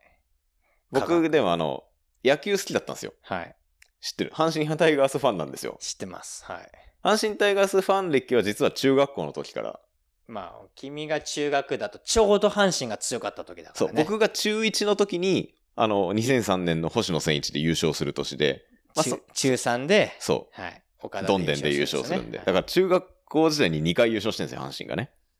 そうだね。そうんん中1、中3と。で、まあ、野球自体は小学校5、6年ぐらいからやっぱ同級生が野球好きなやつが、はいはいはい同級生の友達が少年野球とか、うんうんうんあとは、あとまあ家でパワープロやったりとか、はいはいはいみたいな感じで野球がちょっと、俺の仲いい友達が野球好きになり始めて、で、俺も釣られてちょっと野球興味持つみたいにま。あ、俺ら世代はパープロきっかけは結構あるからうね。ん。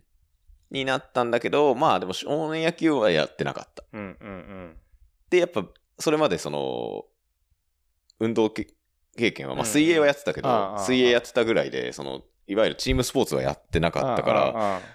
で、野球もまあ好きっちゃ好きだったけど、その、いわゆるその、体育会系のノリみたいなのってあるじゃないですか。はで、野球部って一番強いじゃん。はっっきり言って、。そういうのが。うん俺、そそうねれが多分すごい、その当時、小学校高学年から中1ぐらいの、うんうん時ですでにそのいわゆる体育会系のり縦社会みたいなのがにすごい嫌悪感っていうか嫌だなって思う。まああ、てか、か俺がほらそのスクールカーストの下の方にいたかうんうらんうん普通にクラスにいるだけでその下のポジションにいたからうんそんな俺が体育会系に入ったらもういじめられるだけだなっていうのはうんまあ容易に想像がついたのでやっぱ中学で野球部に入るっていう選択肢は正直なかったんだよねうん野球好きだったけどだからまあ中学3年間は野球見てる、プロ野うんうん球うん阪神タイガース見てっていうだけだったんだけど、それ同時に埼玉の浦和にロッテ浦和球場っていう、ロッテの二軍球場があって、あれだよね、東北新幹線から見えるやつ。そうそうそうそうそう、ん埼京線から見えるやつね。うんうんそう。で、そこで、そこが近かったから、そこで二軍の試合結構見に行って、まあこのポッドキャストでも話したことあるけど、まあ二軍の選手にサインもらったりだとか、うんうんうんして、そうするとやっぱ、プロ野球選手身近に感じたりとかっていうのがあって、あとそこで、知り合いができて、ほうほ二軍に応援団っていうのがいたんですう。うんよ。うんうん。多分、今思うと別に公式な存在ではなまかあ、だろうっね。たんだけれどうも、んそ、の本当にロッテが大好きな人で、多分一軍のあの、施設応援団ってあるじゃないですあかあ。そこの団員では多分あったんだけど、だうかんうんうん。らそこの、一軍の試合がない時に二軍も分てかまあ基本的に昼間だから、二軍まのあ、試合そっってか。そっうんか。だから、二軍の試合わざわざ来て、多分当時あの人大学生ぐらいだったのかな。平日ってことか、じゃあ。まあ土日も。割でもまあ割俺も学校あったから基本土日だったけど、まあそっか土う日んか。そっか。だから結構その、その人が二軍の試合熱心に見に来てうんて、で、まあ俺も結構行ってたから、その人とちょっと仲良く仲良くなり。なってう、んで、その人がプレーもする人だったんだよあね、多分。で、俺がグローブとか持って行ったりとかして、試合前とかにキャッチボールとかするときに、、うんうんその人がすごい、まあその人もね、あの、俺野球好きなちっちゃい子が来たって言って、うん。多分可愛がってくれた可愛がってくれて。で、その時に俺初めてちゃんと投げ方はあはあとか、その野球の基本の木みたいなああああところをいろいろ教えてもらってああでやっぱそこで初めてまあ主にキャッチボールだったけどああそのああ駐車場でやってたからうん。投げるの楽しいなみたいなはい。でやっぱ野球したいなっていう気持はい、ちがが。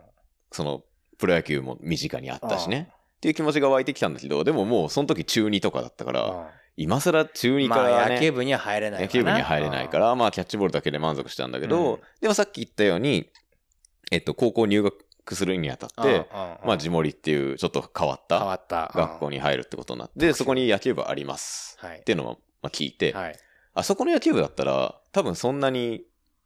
その、なんだろう、体育会系がっちりじゃないだろうし、まあ、さっき地盛りは大学って言ったけど、要はサークルみたいなイメージだよね、大学、ね。まあそうだね。なんか、そう、野球部だけど、な野ん球か、サークルみたいなね。うん、なんかこう、わおた遊び同好会みたいな、ね。そうそうそうみたいな感じで楽しくやりましょうみたいなね。うん、俺は、その時はもうそれでよかった。あうん。だか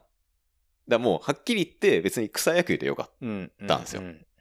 野球。あやったこそもそも野球やったことないかうら、んもう野球ごっこができればよかったから、っていう感じで軽い気持ちでね、うんうん。あの、入学してきたのが僕です。はいはいはい。まあ、高校野球部ですからね。一ま応あね。そういう、とそうはいえねいうところではないんだけどね、うん本来。でもまあまあ、わかるよ、それも。うんでお君がね、異端中の異端なのは、うん運動経験ゼロで高校の野球部に飛び込んだことなんですよ。はい。野球経験だけじゃなくて。まあ、水泳やってたけどね。でもあれでしょその、本格的にその、ユースとかまあ、大会出たりとかかではなでかはった。なかったわけでしょ、うんうんただ、いわゆる言ってしまえばただの習い事でしょまあ、スイミング。グクラブだよね。いつまでやってたのそれ。あ、でも小学校6年間やってた。とかとかってことでしょ、うん中学の時はだから普通に科学部に入って科るだ学け部でで、すよ。はいろ。くに運動してたわけじゃないわけでしょ、はいはっきり言っちゃえば。チャリンコ乗りまくってたぐらいですね。うん、であと運動なんか体育の授業ぐらいだったわけでしょ、うんでちなみにその高校公立の高校で、はいはいち高校から野球始めて続けたやつは確かに中学はテニス部だったああ、だからまあ、運動部では体力はあったんだよそうね。運動経験はあったから、うん。あのまあ、そこはやっぱ大きく違うよね、まあ、そうだね。うん。うんでやっぱその体力だったり身体能力っていうのはやっぱり中学高校の6年間でガッて伸びるんだよ、どうしても、んんうんうんだからそこの前半のそう3年間を前半の3年間を使っ棒に振ってるからねそう使ってない状態でスタートするっていうのは確かにすごい異端中の異端だし、うんリスクのあることではあるよね、うんやっぱり、うん俺多分そのね高校入学して夏までの最初の3ヶ月で、うん当時多分160センチぐらいしか身長なかったんだけどあー体重5キロぐらい落ちてんだよねあトレイ運動でってことそう運動だしかてらねけ結構ちょっとぽっちゃりした状態で入学したあーそのうだだったね、うんうんそれぐらいやっぱ運動してない子がいきなり運動するとそうなるってことだよねそうね、うんあとただもうやっぱその当時入ってきてさ、うん一緒にプレーとかしてって思うけども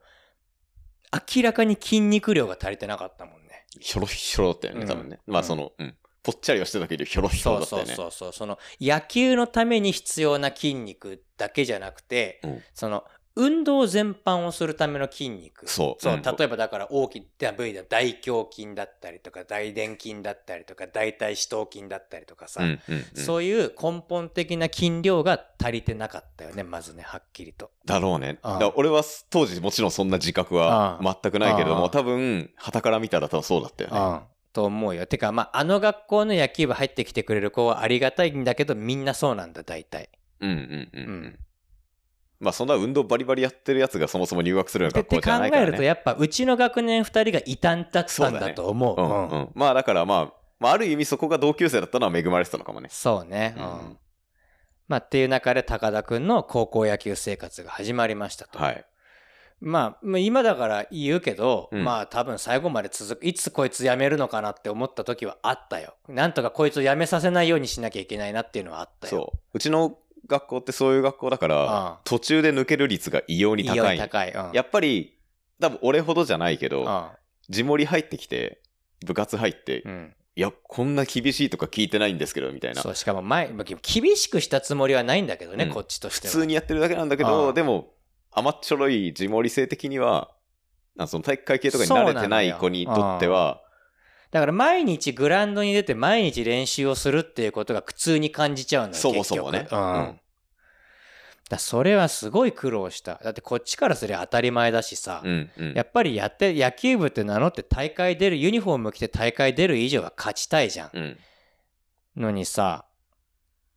まあお前だけのことじゃなくてね、うんうんうんそうやってまず毎日続ける体力だったりとか根性がない。うん。もうこれはもうどうしようもないからさ、正直言って。うんうんうん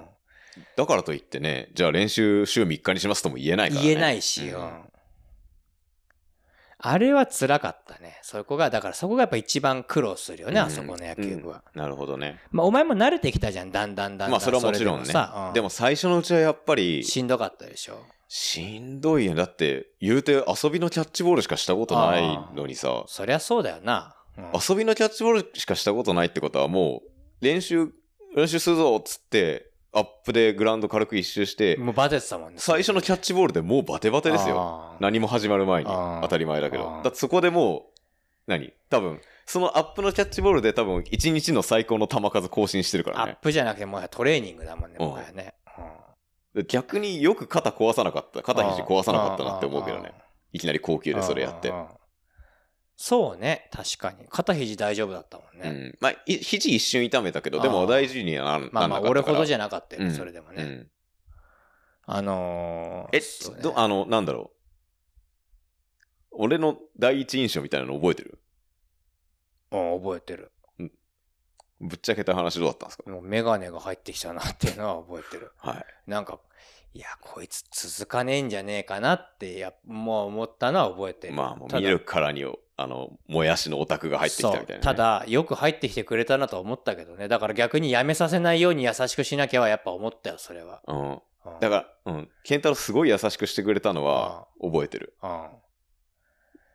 まあ、やめない、やめさせたくなかったし、あとうんもともと俺が当時は善人だったから。ん当時は善人だったんですよ。ああああ、いい人だと思ってた。いい人ことね自分のことをいい人だと思ってた。なるほどね。もうでももう今は俺はもう偽善者です。はっきり言います。はい俺は偽偽善者です。もうあの。やいら、やらない善よりやる偽善ですから。そう。もう、はい俺はもういい人じゃないです、はい、今は大丈夫です。でもその偽善のおかげで僕はすごい助けられたんで。はいまはいあだからまあやめさせないようにしなきゃもあるしせっかくやっぱ入ってきてくれた後輩だからっていうので優しくはしてたよ、うんうんうん。でまあなんとかさまあ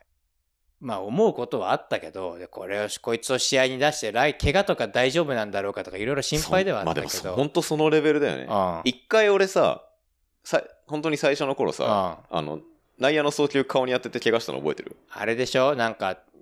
同じ1年生のあんま速くない子がさ、うん上手くない子が投げたボールだと思ったらさ、うん普通に先輩の結構速いボールだったから取れなかったってことでしょ、ううん思った以上にボールが速く来たっつってな顔面スコーンと当たってなそう。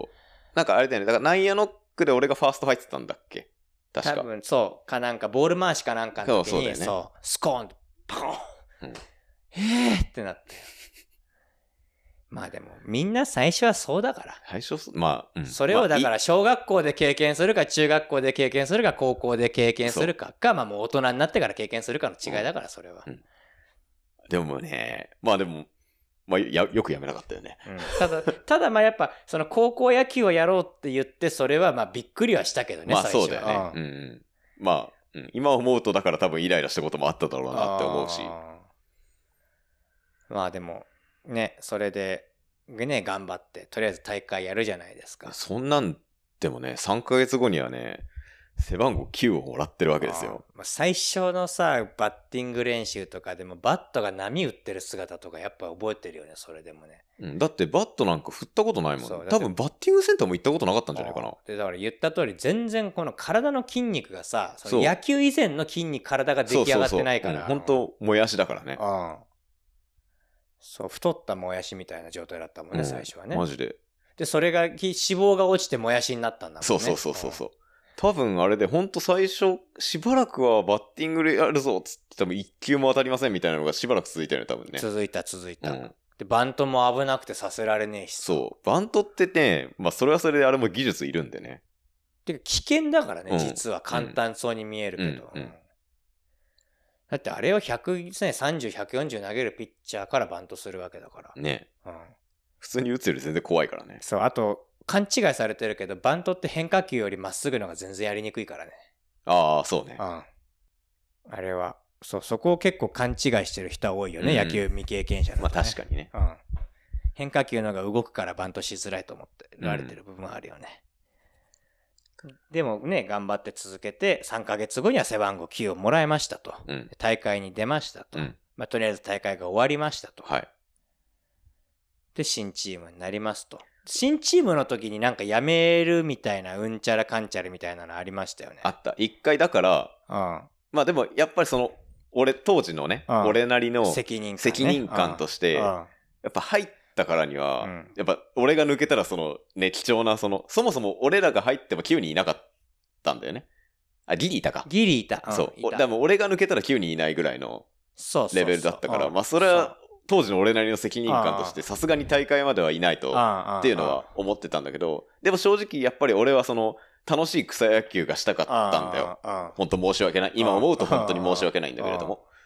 でも話が違うと。うん毎日練習するし。まあ話はあれなんだけどね、あの、勝手に思ってるだけなんだけどね。そう俺が勝手に思ってるだうけんそう。なんか毎日練習するし、怖い監督いるし、ああ怖い監督ね。怖い監督、外部の怖い監督来るし。いるねうん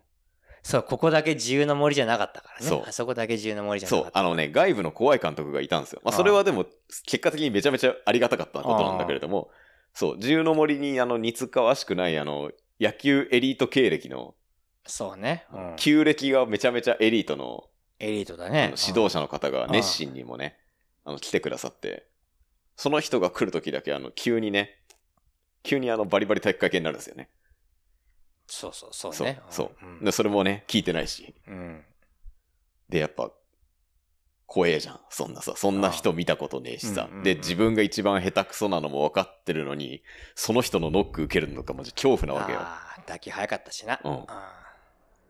まあだからそういうのもあって、あ大会あのまで人のノはックは俺も恐怖だったけど ね。みんな恐怖だったかか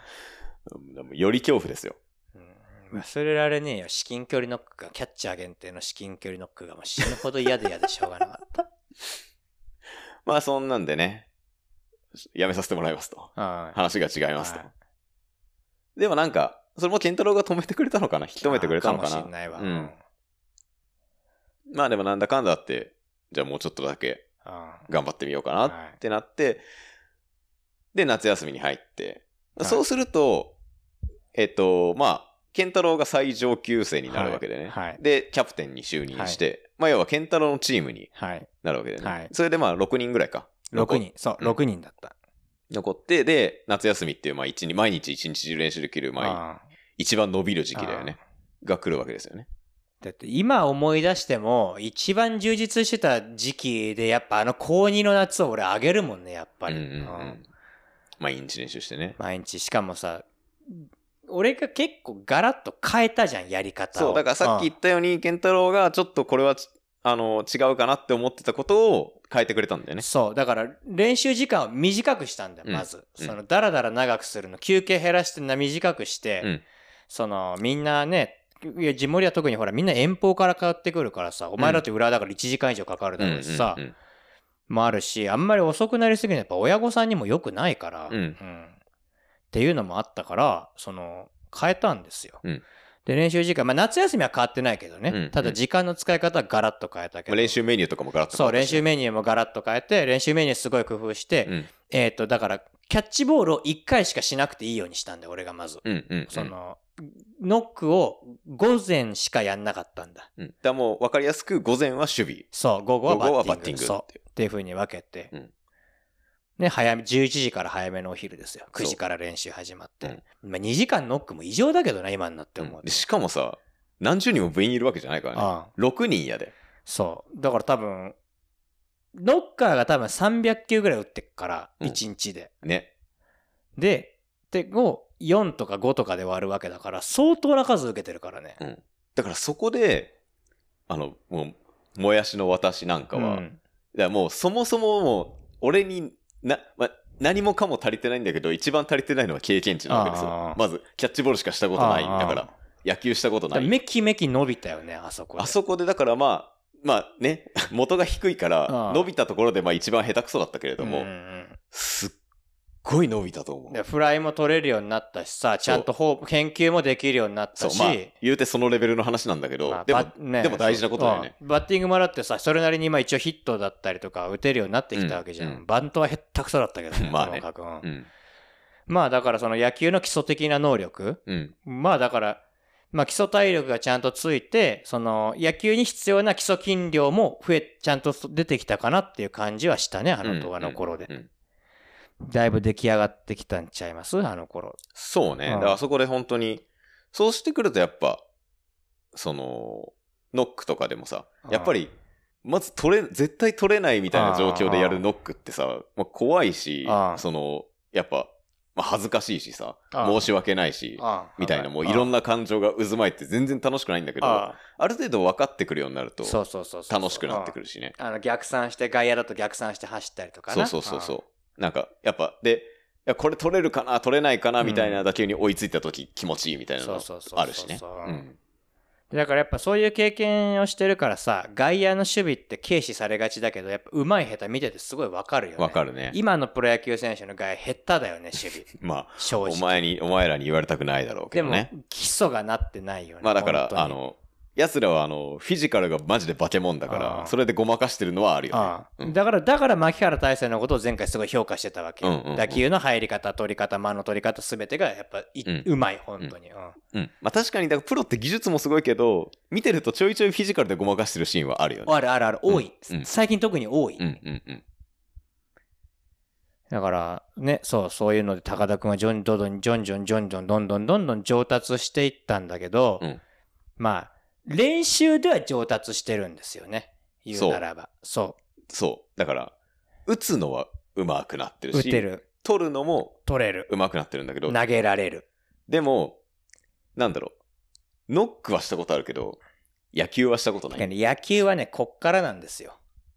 そうなんだよ。そう。で俺はまだそこはスタート時点に立ったに過ぎないんだよね。そう。で、こっからなんだけど、こっからはもう教えるとか教わるとかじゃないんですよ。もう自分で経験していくしかないんですよ、もう。うん。経験して考えていくしかないんですよ。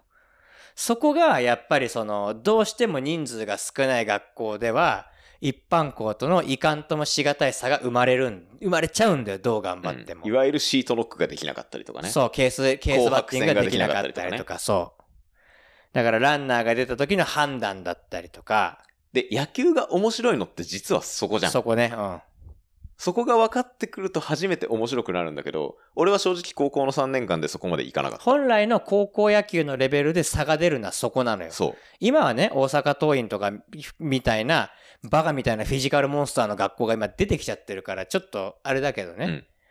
その、ほ俺らぐらいの高校野球の時はやっぱそこの差だったんだよね、うん本当に。うん。そうなんですよ。だから、そなんていうか、その、いわゆる野球脳というあか、あ、野球のだね。野球偏差値だね。だからね。うん俺がヤクルトに足りないって言ってるところだね。俺はだから野球偏差値が著しく低かった。まあ始めたのが遅かったからね。うんまずそこだよね。だからそのプロ野球は見てたけど、ら当時の俺は、あの、赤星かっこいいで終わってたんうだよね。んうんうん。そこで赤星の走塁技術がどうすごいかとかっていうところは正直全然分かあってなくて、盗塁かっこいいとかで終わってたんですよ。うんうんだからなんだろうな、自分がプレーすると、うん。まあ、その夏休みが終わって秋になって練習試合始まりますってなると、まあ練習したんで試合になってもたまには打てますと。打った後どうしていいかわからない。塁に出る、まあ、まず塁に出るだけでもね、ファーストベースを駆け抜けるのか、オーバーランするのかって、まず二択が始まるからそうね、野球はそこもね実は違うんだよそね。う例えば内野ゴロだったら駆け抜ける、ね。駆け抜ける。全力で走って駆け抜けるし、外野に抜けたんだったらちょっとこう、円を描くように、そう、あわよくばファンブルしたとかなんかっていう時にすぐに次の塁をセカ狙えンドるをよう狙に。えるように、そそう。っていう走塁。まずそこが違うんだう。け違ど。うんだよ。なんかでもそういうのって、なんだろう、教わることじゃないし、教えることでもないのかな。まあ、俺は教わったけどね、そこら辺はさすがに。でも多分それって、高校野球レベルでもちろん教えることじゃないから、まあそういうのは知ってるのが前提でみんな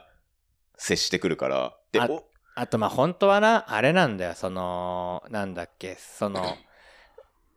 練習試合とか試合とかで、うん。ベンチに入らなくて外で見てる時にそういうの見ておくんだよ本当は本当はね。でも、それすら俺は分かってなくて、ああ当時あねあ。ああ知っておくんだよ本当はね、うん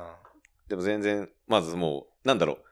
う、もう野球偏差値が低すぎて、何が分かっ、分かってないっていう自覚すらなかったというか。まあフィジカルは成長してきたけど頭脳は小学生だもんな、うん野球で言えばな、そうまだ少年野球だもんなそれすら理解できてなくて、うんうん俺今でも覚えてるんだけど、いある日の試合で、三塁コーチに入ったことがあって、え、ツーアウトでランナー二塁ですと。はい。ツーアウトランナー二塁で、うんセンター前ヒットが出ました。はい。で、ツーアウトランナー二塁、ツーアウトだったら、ランナーって打った瞬間スタートするんだよね。そうね。あの、もう、あ絶対にアウトになるか、だからね。アウそトう、になるノーアウトとかワンアウトだったら、ライナーとかだったゲッツー食らう可能性があるからそう飛び出して、うんゲッツー食らう可能性があるから、打球判断してからなんだけど、ううもうツーアウトも当たった瞬間に当たった瞬間、ゴーだね。そう。んだから、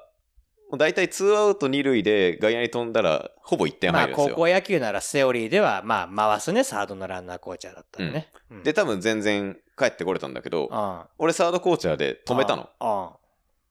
俺、俺は無理だなって判断あして、、ああランナー止めたら、あベンチから、ベンチで帰って死ぬほど怒られて、ああああらーっつって、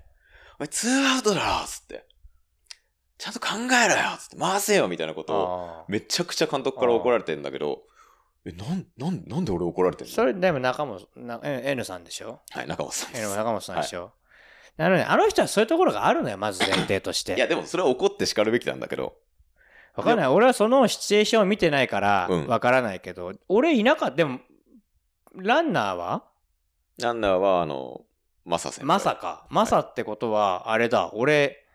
の学年だから、いたはず、いたはず。うん、俺記憶にないんだけど、それ。うん。狭山工業でし俺出てなかったのかな、その試た。合わ。かんないけど、うん。まあわかんない。もしかしたらツーアウトだからキャッチボールしてたのかもね。あー、でも、あー、じゃあまさピッチャーじゃなかったってことか、それだと。ああ、そうかもしれああない。うん。わかんないけど、俺、俺記憶にないわ、それ。うん。まあでもだからめちゃくちゃ怒ら、めちゃくちゃ怒られて、ああ俺ビビってるんだけど、俺何が怖いって、俺なんで怒られてんだろうあで今だったらそれはツーアウトなんだから回せやろってわかるんだけど、その程度の野球脳すら当時ないままプレーしてたんだよね。まあ恐ろしいよね。そこで、まあ聞く、聞ければね、よかったんだろうけど、聞きゃ教えてくれたと思うよ。あれ、なんで、あれですかって、あの、ななんで、あそこどうすればよかったんですかって聞いたら、多分丁寧には教えてくれたと思う。んん多分でも多分俺もビビっちゃって。でもね、聞けないよ。うんわかるでしょ聞けない高校生じゃ聞けない、そ高れは校生があのテンションで怒られてる最中にさ、うんなんでですかって聞けない聞けないでしょ聞けないうんもうビビっちゃってすいませんでしたみたいに。うんただね、中本さん、そういうところがあるからね、ちょっと。うん。まあ、あと、だから、今だから言うけど、中本さん、お前のことあんま好いてなかったから。うん、まあ、うすうす感じてたけど。ああ、うんうんあの、中本さんは、お前とすぐる、宮崎のことをうん、あんま好き好いてなかったから。もうね、名前呼びした後に名字言ったらもう本名言ってるんよ。あ あもうだから、宮崎よ、宮崎。はいはうんのことはあんま好き、好いてなかったから、うん。まもうあるとは思うけどね。あ、まあね。あまあ、まあでも、わまあそんなさ、まじ、高校から野球始めましたみたいなやつがのこのこいたら、まあイライラするのもわかるよ。まあまあまあまあわかんない俺はその状況がわかんないから、うん本当に本当に政府でもそれでねいざ突っ込んでアウトになったらそれはそれで怒られたと思うしまあね。う。うんんうんそこはわかんないけどねまあわかんないけどねうんまあまあまあでもまあ言いたいことはわかるけわ、まあ、そそれは結果論の話だうよ。んでも俺はそのセオリーを理解してないっていう話だから、そもそも。だっていうぐらい、なんだろう、その、野球の本質みたいなのが分かっだから、コーチですらさ、それなんだからさ、自分がランナーになったらさ、もう、もっと舞い上がっちうんゃうよね。もう、まあ、まあ、ヒット打つとかさ、うんフォアボーうルんで出塁することはね、俺レベルでもね、たまにはありますよ。うんうんでももう、浮き足立っちゃって、だってランナーってさ、めちゃめちゃ難しいんだよ。難しいよ一番難しいよ実際ランナーが、あの、守備位置を見てさ、まあ、そこまではしないけど、でも打球判断してさ、でもだってまず守備位置打球判断、アウトカウント。アウトカウント配球それからサインねそ気にしなきゃいけないこといくらでもあるから、う。うん。あと前のランナーの動きも見なきゃいけないし、そう状況だねによっては、うんうんで、ランナーコーチャーも見なきゃいけないし、すっごい気にすることがびっくりするぐらいいっぱいあるんだそうそうそうそうで、まずもう、まあはっきり言ってサインを解読するだけで精一杯なわけよ。まあ結構ね、難解だもんね、サインもね。うん。でもそれでさ、もう、エンドランとか出された日にはもうパニックでね。ああ、はいはいはい。エンドランはちなみに盗塁よりも一歩遅れて出るんです、基本的にうは。ん、それはもちろん今ならもちろん分かってるけれども、当時はそんなことうんも分からないし。で、なんならもう、牽制も恐怖だよね。まあ、牽制は怖いよね、ちなみに。うん。牽制も、ボークのルールも分かっ知らないから、あ要は、今だったら、例えば、右ピッチャーだったら足が上がったら牽制来ないとかさ、ああ。あとは左ピッチャーだ、まあ基本的にはねうん左ピッチャーだったら膝と膝が重なったら牽制来ないとかうんっうんて、そのボークのルール上あるじはいはゃいんはい。例えば、あとはプレート外したらギト、あの、プレート、あ、プレート外さないギトはできないとかさ、いろいろそのボークのルールは今は理解してるけど、当時はそのボークのルールも俺教わったことは、あの、高3になってピッチャーやるときにちょっと教わったけうど、ん、当時はボークのルールも教わってなかったから、うん、だからまあそうまあ牽制がいつ来るかも。もわかんないし、っていうのもあるから、もうなんかもうパニックでぬるいに出たら、打球なんかもう、で打球飛んで、打球判断とかもわかんないし、それも多分ね、まあ、教わることじゃないって言ったらそうなんだけまあまあど自、分で勉強、防空に関しては自分で勉強するところかうんな、だしそれは。まあ基本、左ピッチャーだけだけどね、気にしなきゃいけない。まあそうだねそこは。うんいやでもだから、右ピッチャーだったら、あの、左足が上がったら牽制来ないみたいなのあもー多分分かってなかった。その頃はね、さすがにあーあの2年とかになったら多分分かってたけあどー、その本当に最初の頃は、まあそうね、だからもうそれは怒られながら経験積んでいくしかないかうら、ん、もうだそこかはらそれを普通の人は少年野球だったり中学野球で経験してるんだけあどー俺はいきなりそれを知らないまま恐ろしいまあ高校野球からにスね、タートだもんな足を踏み入れてしまったっていうのがまあ分かってなかったよねしかもね、連合で言ったらね、鬼クソ厳しい、鬼ほど厳しい人とかいるわけだからうんうね、んそれでね。ね、連合で言ったらあれだもんね、自分のチームの部員ね、蹴っ飛ばす監督とかいるし ね。そうねあー今だったらやばいよねあれねい当時もやばかったけどね。 あれいつ、あの人やばかったよあね。のあ人れやねばかったよねなんかねやっぱあれが教員できんだから世も末だよね、本 当にな。まあねだからそういうのもさうん見てさだからほんと最初のその1年のだから冬ぐらいまでは正直試合も全然楽しくなかった、むしろ怖かったまあわかる、それはわかる。あのなんだろう行きたくなかったうんああ本当は試合って一番楽しいじゃん。まあね、うんうんまあ俺もなんやかんや練習が一番楽しかったけどね。うん。でもやっぱ、試合全然楽しくなかったから、うん。まあそういうところをねその本質の部分だよね本来はね、うんそういうテレビだと分かりづらいところであったりとか経験しないと分からない部分っていうところがさ、そのまあ見えないわけじゃないうん実際問題、うんうんでで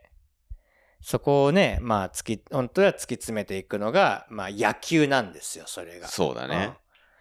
まあねそこがだから本来はフィジカルスポーツじゃないっていうところなんだうん。ようん野球って、うんめちゃめちゃ頭使うっていう、そう、打だ球判断とか、もうそういうところも全部含めてね、うん経験だったりとかがものを言うところはあって。ただ、やっぱり小学校、中学校、高校でそれぞれ野球って全然違うから。レベルがねそう、うんレベル、レベルもそうだし、野球自体も野ね。球自体も変わって、上がっ、変わってくるから。うん。だから、俺も、その、進学したての頃はめちゃめちゃ怖かったし、うんその、なんだっけ、そのさっきほら、無理や急にセカンドで出さされた話したじゃんあ入学直後にね入学直後に。うんでだから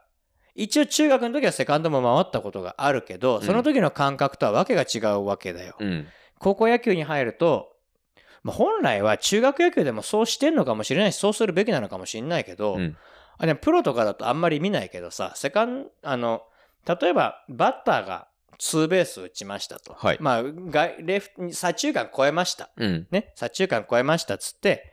ファランナーがファーストを回ったら、うんまあその通りなんだけど、ファーストってもうファーストにいる必要ないんだよね。うん戻ってくることはないからね。絶対ないから。基本的にはねうん。ないから、うん。で、ファーストを離れる。そういう時は、ファーストがセカンドのカバーに入るのよ、高校野球って。うんフ。ァーストがセカンドベースに入るの。はい。で、まあ基本は左中間ならショートが追いかけてって、うん。セカンドは、その場合は、えーっと、だから、まあ、状況にもよるけど、まあ、おそらくあれだな、あの、ショートとホームの間にいなきゃいけないんだな、その場合は。うんうん。だからあれだよね、プロレベルだったら、か肩が強いから、カットマン一人でもどうにかなるけどってことだよね。とか、あとだから、まあ、それだけじゃなくて、その、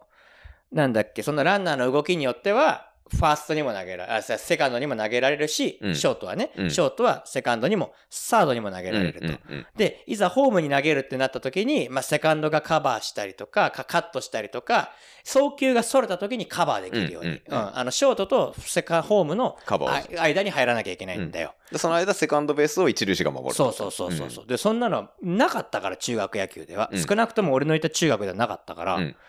まあテンパったよね、そんなもんね。うんだって、さ、知らない人がさ、うん走ってくんだよ、こっちに向かって。うん恐怖でしかなかったよ。何何何何何何何何何っつって、うカバー入ってカバー入ってって言ってくれんだよ優しいから、うんでもさこどこに行けばいいの何のカバーすればいいんすかみたいなね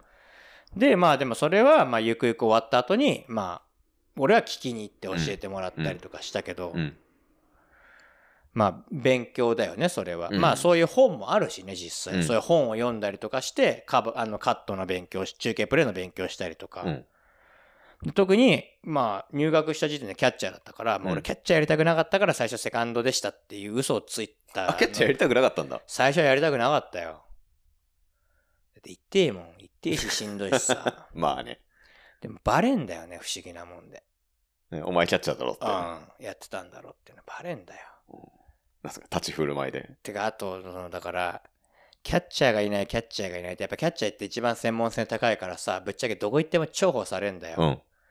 ていう状況でもう、ゲロっちゃったよね。キャッチャーできるやついねえかなみたいな。そう、キャッチャーがキャッチャーがって言うから、俺キャッチャーやってました。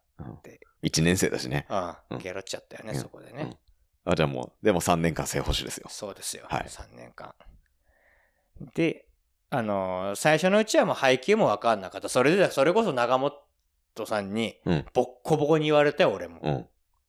だって、そんなものは習ってないもの、俺だってそれこそ。うん。その、まあ、いろいろ教えてもらったりとかさ、まあ、自分なりに考えたりとか、うん。まあ、あとはまあ、バッター見る癖はついたね。でもそれだってもう高3になってからだよ、もう、はっきり言って。あ、そうなんうんだ。バッター見て何狙ってんのか考えるその細かなバッターの動きを見て読み取れるようになったのはねうーん。まあなんかそう、ある程度その基本的な動きが体に染みついて、うんあの、何も考えなくてもできるようにならないと、そういう周りを見る余裕って絶対生まれないからね。そうそうそうそう、うんでだから周りのよ見る余裕をそこから生まれだって俺だってそれは多分高3でやっとでき始めたぐらいだと思うもうーん。多分その中学でやってた健太郎でん、も。うん。うんだからその、まあ、キャッチャーはまた余計やらなきゃいけない見なきゃいけまないあね部分が多いっていうのはあるけうど、んまたすげえ、やっぱまあ、監督からも求められるレベルも高いしね。うんうんうんいや、そんなに求めないでよって思ったけどね、正直。うんいや、俺いいようにさ、いろいろ言うところ他にあんじゃないのって思ったよ、正直。うんうん。で、でもだから例えばさ、バッター、あの、変化球投げるじゃんか。うん変化球投げて、引っ張ってファール。うん打たれたら、もうそれはまっすぐ待ってんだよ。うん。から、まあわざと、アウトローのボール球のまっすぐ要求したりとかね、次は。うんうん。で誘ったりとかさ、うんまあ大体そうすると特に高校野球レベルだとまあ引っかかったりするんだけど、うんうんうんで逆にまっすぐをんあのーふなんだっけ流してファールにされると、まあ、変化球待ってんだろうなっていうふうに考えたりとかね、もうまっすぐを引っ張ってファールにされたらもうどうしようもないのよもう。あのレベルだともうできることはないんだ。そうすると、え、さあどうしようになるわけよ。うん。まっすぐを引っ張られてファールっていうことは、まっすぐを狙ってて思ったよりもこっちのまっすぐが遅い、来てないっていうことになるから、うんさあこれはどうするべってなるわけよ、本当に。うんまあしょうがねえからもう変化球投げるしかないかと思って、そこででも変化球投げたら案外詰まったりするんだけどね。まあそうねうんそう、そこでまっすぐを投げさせるのは悪手なのよ、それは。うんうんうん合わせられるからそうすると。とかっていうそのファールの打たれ方一つにをとってもそうだし例えばあとはちょっと太めのバッターだったらインコース使うとか、うん回りづらいからねバットが出づらいからインコース、うんうんうん体に近いところが出づらいからとかまあいろいろとそういうのが見れるようになってきたのは高3になってからそうだだよよね。それって口で言うのは簡単だけどさ、あああの試合の緊張感でその常にその人もボールも動いてる中でさ、そうそうそう見れないよね、でなまかなたか。さあのうちのピッチャーが目が悪いからさ Y 先輩ね。そう、だからメガネかけろって、コンタクトつけろって言ってんのに、ガンとして断るからさ、うんあいつ視力0.1とかで裸眼で野球やってたんだよ。よくさ、守備できたよね。ね。 てか、バッティンングもよくできたよよね。くできて、よく打ってたよ、あいつす。ごいなんか、いわきみたいだな。本当だよ。0.1、0.1はさすがにないから、0.05とか6とかだったはずだよ。うんすげえ目悪く て。俺今でも覚えてんだけど、あの、サインをさ、うん、ああの、ミットで出してたよね。あ、そうそうそう、最後の方ね。うんそいや、普通サインってその、右手をさ、こ股間で右手を、あの、まあ、高校野球レベルだと、あの、指一本ならストレート、チョキならカーブとか、そういう、うん、その程度だけど、そうやってやるんだけど、それが見えないんだよね、彼はね。。そうだからもう、なんだっけ、み、そっちはフェイクで、。そう左手のミットが、ミットが、そう、あのね、ミットが、俺の膝の外側に、こうやって、こういう風にミットをかぶせてるようにしてたら、ま、うん、っすぐとかね、うん、内側に当ててたら、うん、カーブとか、ね、カーブとかって決めてた。もうなんか一周回ってサイン読まれないよね、それ、ね、 ああ、読まれなかったね、あれは多分。でね、一回、その、伏線があって、それには、首を振れっていうサインがあったんですよ。俺と翼の間で。ああ、なるほどね。で、首の振れをサインを出したら、うなずいてセットに入ったの。もうパニックよ、こっち は。だって、何来るか分かんないんだから、うん、首振るはずなのにうなずかれてさ、うん、しかもねそのピッチャーがあのまっすぐとカーブの球速差がえぐいんですよ、ね、そう40キロぐらい球速差あるから でしかもまっすぐの勢いがえぐかったんだあいつのせいで何度突き指したか全盛期のあの Y 先輩のまっすぐって何キロぐらいでした40弱出てたと思うよ多分調子いい時は30代は出てたよね出てた出てた絶対にでしかもあの汚ねえんだボールが回転がはっきり言って。ブス島じゃん。そう。本当にだよ。本当にブス島だよ。うん、汚ねえ回転なら重いんだよ、ともかく。俺だってたまにさ、ああそれこそ、健太郎がちょっとね、外れる時とかに、あの、キャッチボールとかでさ、高田受けてみたいになった時に、マジ怖かったもんね。怖かったでしょ。本当に怖かったでしょ。うん、で、だからさ、お世辞抜きにボールがでかく見えんのよ。うん、で、なんか。フォームも迫力あったしね。そう。で、早く見え、早く見えるっていうかね、なんていうのかな。浮き上がってくるとも違うんだよね。まさにだからバズーかよ、それこそ。だからなんかもう、9位というかね。そう。9位っていうものは存在します。 思い玉っていうものは存在します。うん、存在するっていうのをね、彼に教えてもらいましたね。はい、絶対にあります。最近科学的にないとか言ってるけどさ。うん迫力ってあるよね。そう、迫力ってある。で、あの、回転数汚いストレートは、怖いです、うん、こっちからする と。で、あのー、で、結果、その、あの、首フレーでうなずいた事件は何だ、どうなったんですかで、もうテンパるじゃん。へーってなって、うん、で、もとりあえず、まっすぐだと思っとこうと。うん、万が一カーブだったとしたら、もう体で止めるしかないか。体で止められると。まだ対応できるだろう、きっとと思って。ま、っすぐだと思って信じて、構えたらまっすぐだった。あ、よかったっすね。 パンスって言って、その後すぐタイムだ、タイムっつって。おいっつって。お前さ、今さ、俺首振れのサイン出したよね、っつって。え、マジでみたいな。見えなかったみたいなこと言うからさ。え、お前見えてないのみたいになるよね。そう。もう、だから頼むからメガネしろ。それで、だからあの、ミッドサインが始まったんだそこからね。っていう感じでね。牽制のサインだって見逃してたからね。それは致命的ですね。ああ一塁投げる。まあ、牽制でアウトなんか取れないよ、基本的に。うん、なのにさ、牽制のサインも見逃すしさ。うん 、で、始まったミッドサインが。で、牽制の時はもう最終的には俺は胸を叩いてたの、こうやって。 ミットのここがね、左肩だけついてんだよ、ミットって。あのー、いやプロテクターって。あ、投げるの支障になんないからね。右肩はあの、ないんだけど、左肩には、左肩の方が広く防御ポイントが、うん、パッドがついてて、ねうん、左肩のパッドを俺がなんとなくこうやって触ったら牽制っていうルールになってた から、最後の方。それはもうね、一周回ってね、読まれない読まれないよ。うん、で、あの、首振れのサインは廃止になりましたね。はい、なりました。はい。あんまね、そんな使う、対応するもんでもないしね。はい、俺らレベルではね、はい。もう、もういいやと思って。っていう、まあ、まあそうやってだからあれだよね要は視野が広がっていくしかないんだよねうんだから俺は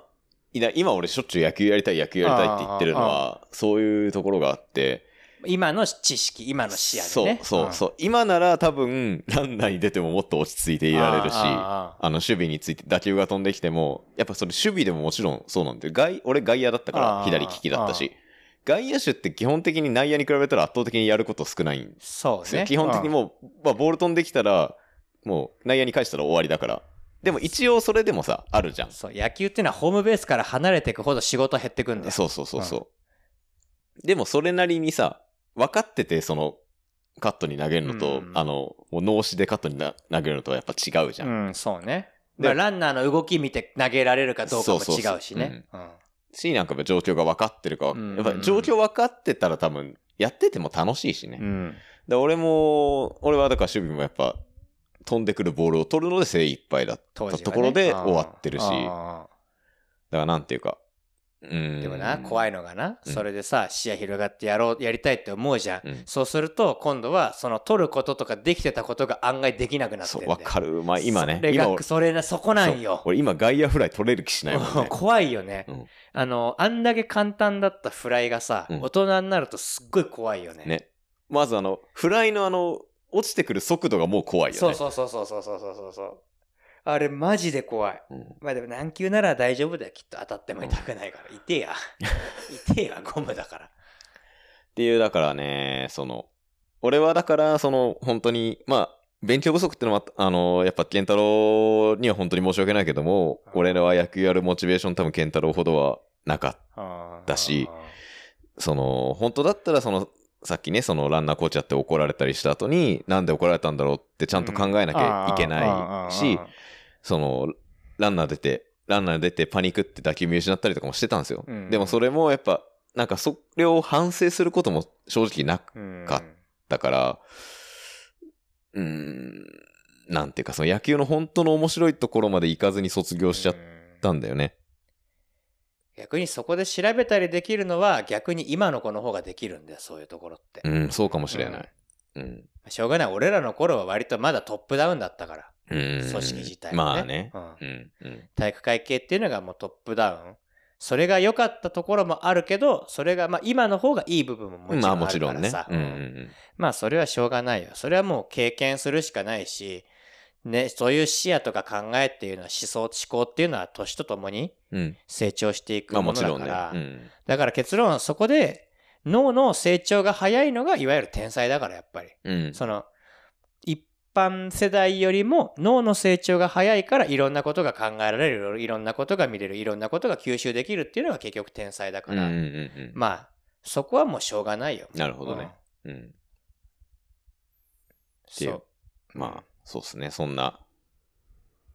変な野球部時代でした。うんでもまあ、それが青春だったんだよまあな。ね、まあ、少なくとも俺はまあだから2年の夏までしか知らないけどさ、うん。まあ卒業した後もちょいちょい関わってたけどさ、うんまあたまには言ってたけどね、うん。まあ、受験が近くなったのと、まあ、その後ね、お前3年が大変だったもんな、ともかくな。自分のプレーだけじゃなくて、他の部分でも。まあね、その、まあ俺はその別にキャプテンとかって役職があったわけではないけあど、ーでもやっぱ人数も少ないから、いうん。まあ、だから、その、なんとかね、その、俺、まあ、自分で言うのもなんだけどさ、しまあ、ちゃんとやったじゃん。うん。で、野球部の組織としての体裁は作ったじゃん、ちゃんと。うんうんで、それをなんとかさ、お前たちの代で引き継いで頑張ってたんだけど、うんそれをいかんともしがたいいろんなことが起きてきちゃっうたんだよんな、うんうん結。局。そうね。まああ、れが一番もったいなかったよな、お前らからすると。そうだね。んうん。その、3年になって、その野球がある程度分かってきたっていう時期に、空中分解だようね、ん正直。その野球に集中できなかっだたよねうん。た。うん。それがだからもう残念、もったいなかったと思う。うん。うん。確かに。うん。あの時ね、そう。あの頃、それこそ健太郎が卒業して、卒業っていうか、その、終わ、引退うん。した、えっ、と、2年の秋うん。で、俺、俺があの3年間の中で、その2年の秋が一番絶好調だったんはいだよ。はいはい。もう試合やったらもヒットう、ヒットは絶対打てるみたいな。はいはいはいはいセンター前ならいつでも打てますよぐらいの、おおー、かっこいい。前田ですかあの、一郎です。一郎か、そ れは。みたいな時期がね、あったんだけど。うん。まあでも、やっぱその時も、でも俺、その、唯一、その、なんていうか、良かったなっていうのは、ああその時に、本当にまあレベルの低い話でああ申し訳ないんだけれども、えー練習試合公式戦含めて、あ俺の3年間のあ、野球、高校野球人生であ、あ1回だけ勝ったことがあるんですよ、試合に。はいはい。それがその秋の最後の、11月の練習、最後の練習試合かああ国な際。工業戦ね。うん。うんで、うん、そこで、まあ、一勝、もう、うん、本当に情けないけど、でも一勝できたっああ、うんねうん。お前がリリーフ登板した時だそうそうそうていうのは、まあ、まあ、ある意味、最後の大会よりも、その、や高校野球のハイライトはあそこだったのかな。ああ、なるほどってな。いうああ正直、最後の大会は、あのね、相手も悪かったしさ、んメンバーもそのね、集中できるメンバーじゃなかったそう、じゃん結果的正直に、その、秋は単独で練習試合できてたんだけど、まあいろいろあった結果、その最後の俺の3年の時の大会はまた寄せ集めメンバーに戻っちゃったんだ不よ和ね。が生まれちゃったんだよな、チームの中では。うんうんうんだからその、ちゃんと9人、まあ10 11、2人ぐらいいたのかなとか、その結局そういう組織だからそうなると弱いのよ。うん他の学校みたいにさ、そのトップもう他の学校みたいに本当のトップダウンじゃないからさ、うん、そうなると意見を通しやすいじゃん、うんある意味で。うんうんうん通っちゃうんだよね。そう。で、だからそれがダメならやめるみたいなさ、うん流れになっちゃうんだよね、そう結局。ねうんで、なんかもう、で、ギリギリの人数しかいないからさ、ああそれがや、ダメならやめるってもう最強の殺し文句なんだよね。だだってそいつがやめたらもう、だってそもそも試合できなくなるっていうさ、そうそうもう根本的なところにつながるから、もうそうなるともうそいつの意見通すしかないみみたいになっちゃうんだよそね。うそうそうそうまあまあまあ、それはまあいいんだけど、うんいいんだけど、まあ良くないけど。まあだからまあそういうのが、だからその、年が明けてちょっといろいろごたごたがあったから、そうそうそその秋っていうのは、やっぱ、俺の高校野球人生のハイライトはそこうだったかもしれない。まあね、メンバーも揃ってたしね。うん。うんよかったよね、あの時じね、ゃあ、うん、一生だけだけど、あそこで一生できたっていうのは良かった。今思うとすごい良かったなっていう。いや、おも覚えてるわ。電話かかってきて、うんお前のキャッチャーミット、あれすごくいいから、その、今の新新世代がキャッチャー急増だったんだよ、俺が抜けた後だって。うん俺が3年間やってたからさ。そうそうそうそう。急で増だったから。そうそう、キャッチャー経験者なんて入ってこないから。そうそうそうお前のミット貸してやってくんないかって言われてさ、うん、いいミットだからって言われて、うん。いいミットだったよ。ありがとうございます。で、貸してあげたわけですよ。うん。で、そいつが辞めたんですよ。うん。はい。 はって話だよね、こっちからすると。 そいつ辞めたくせにミット返さなくてさ。うん。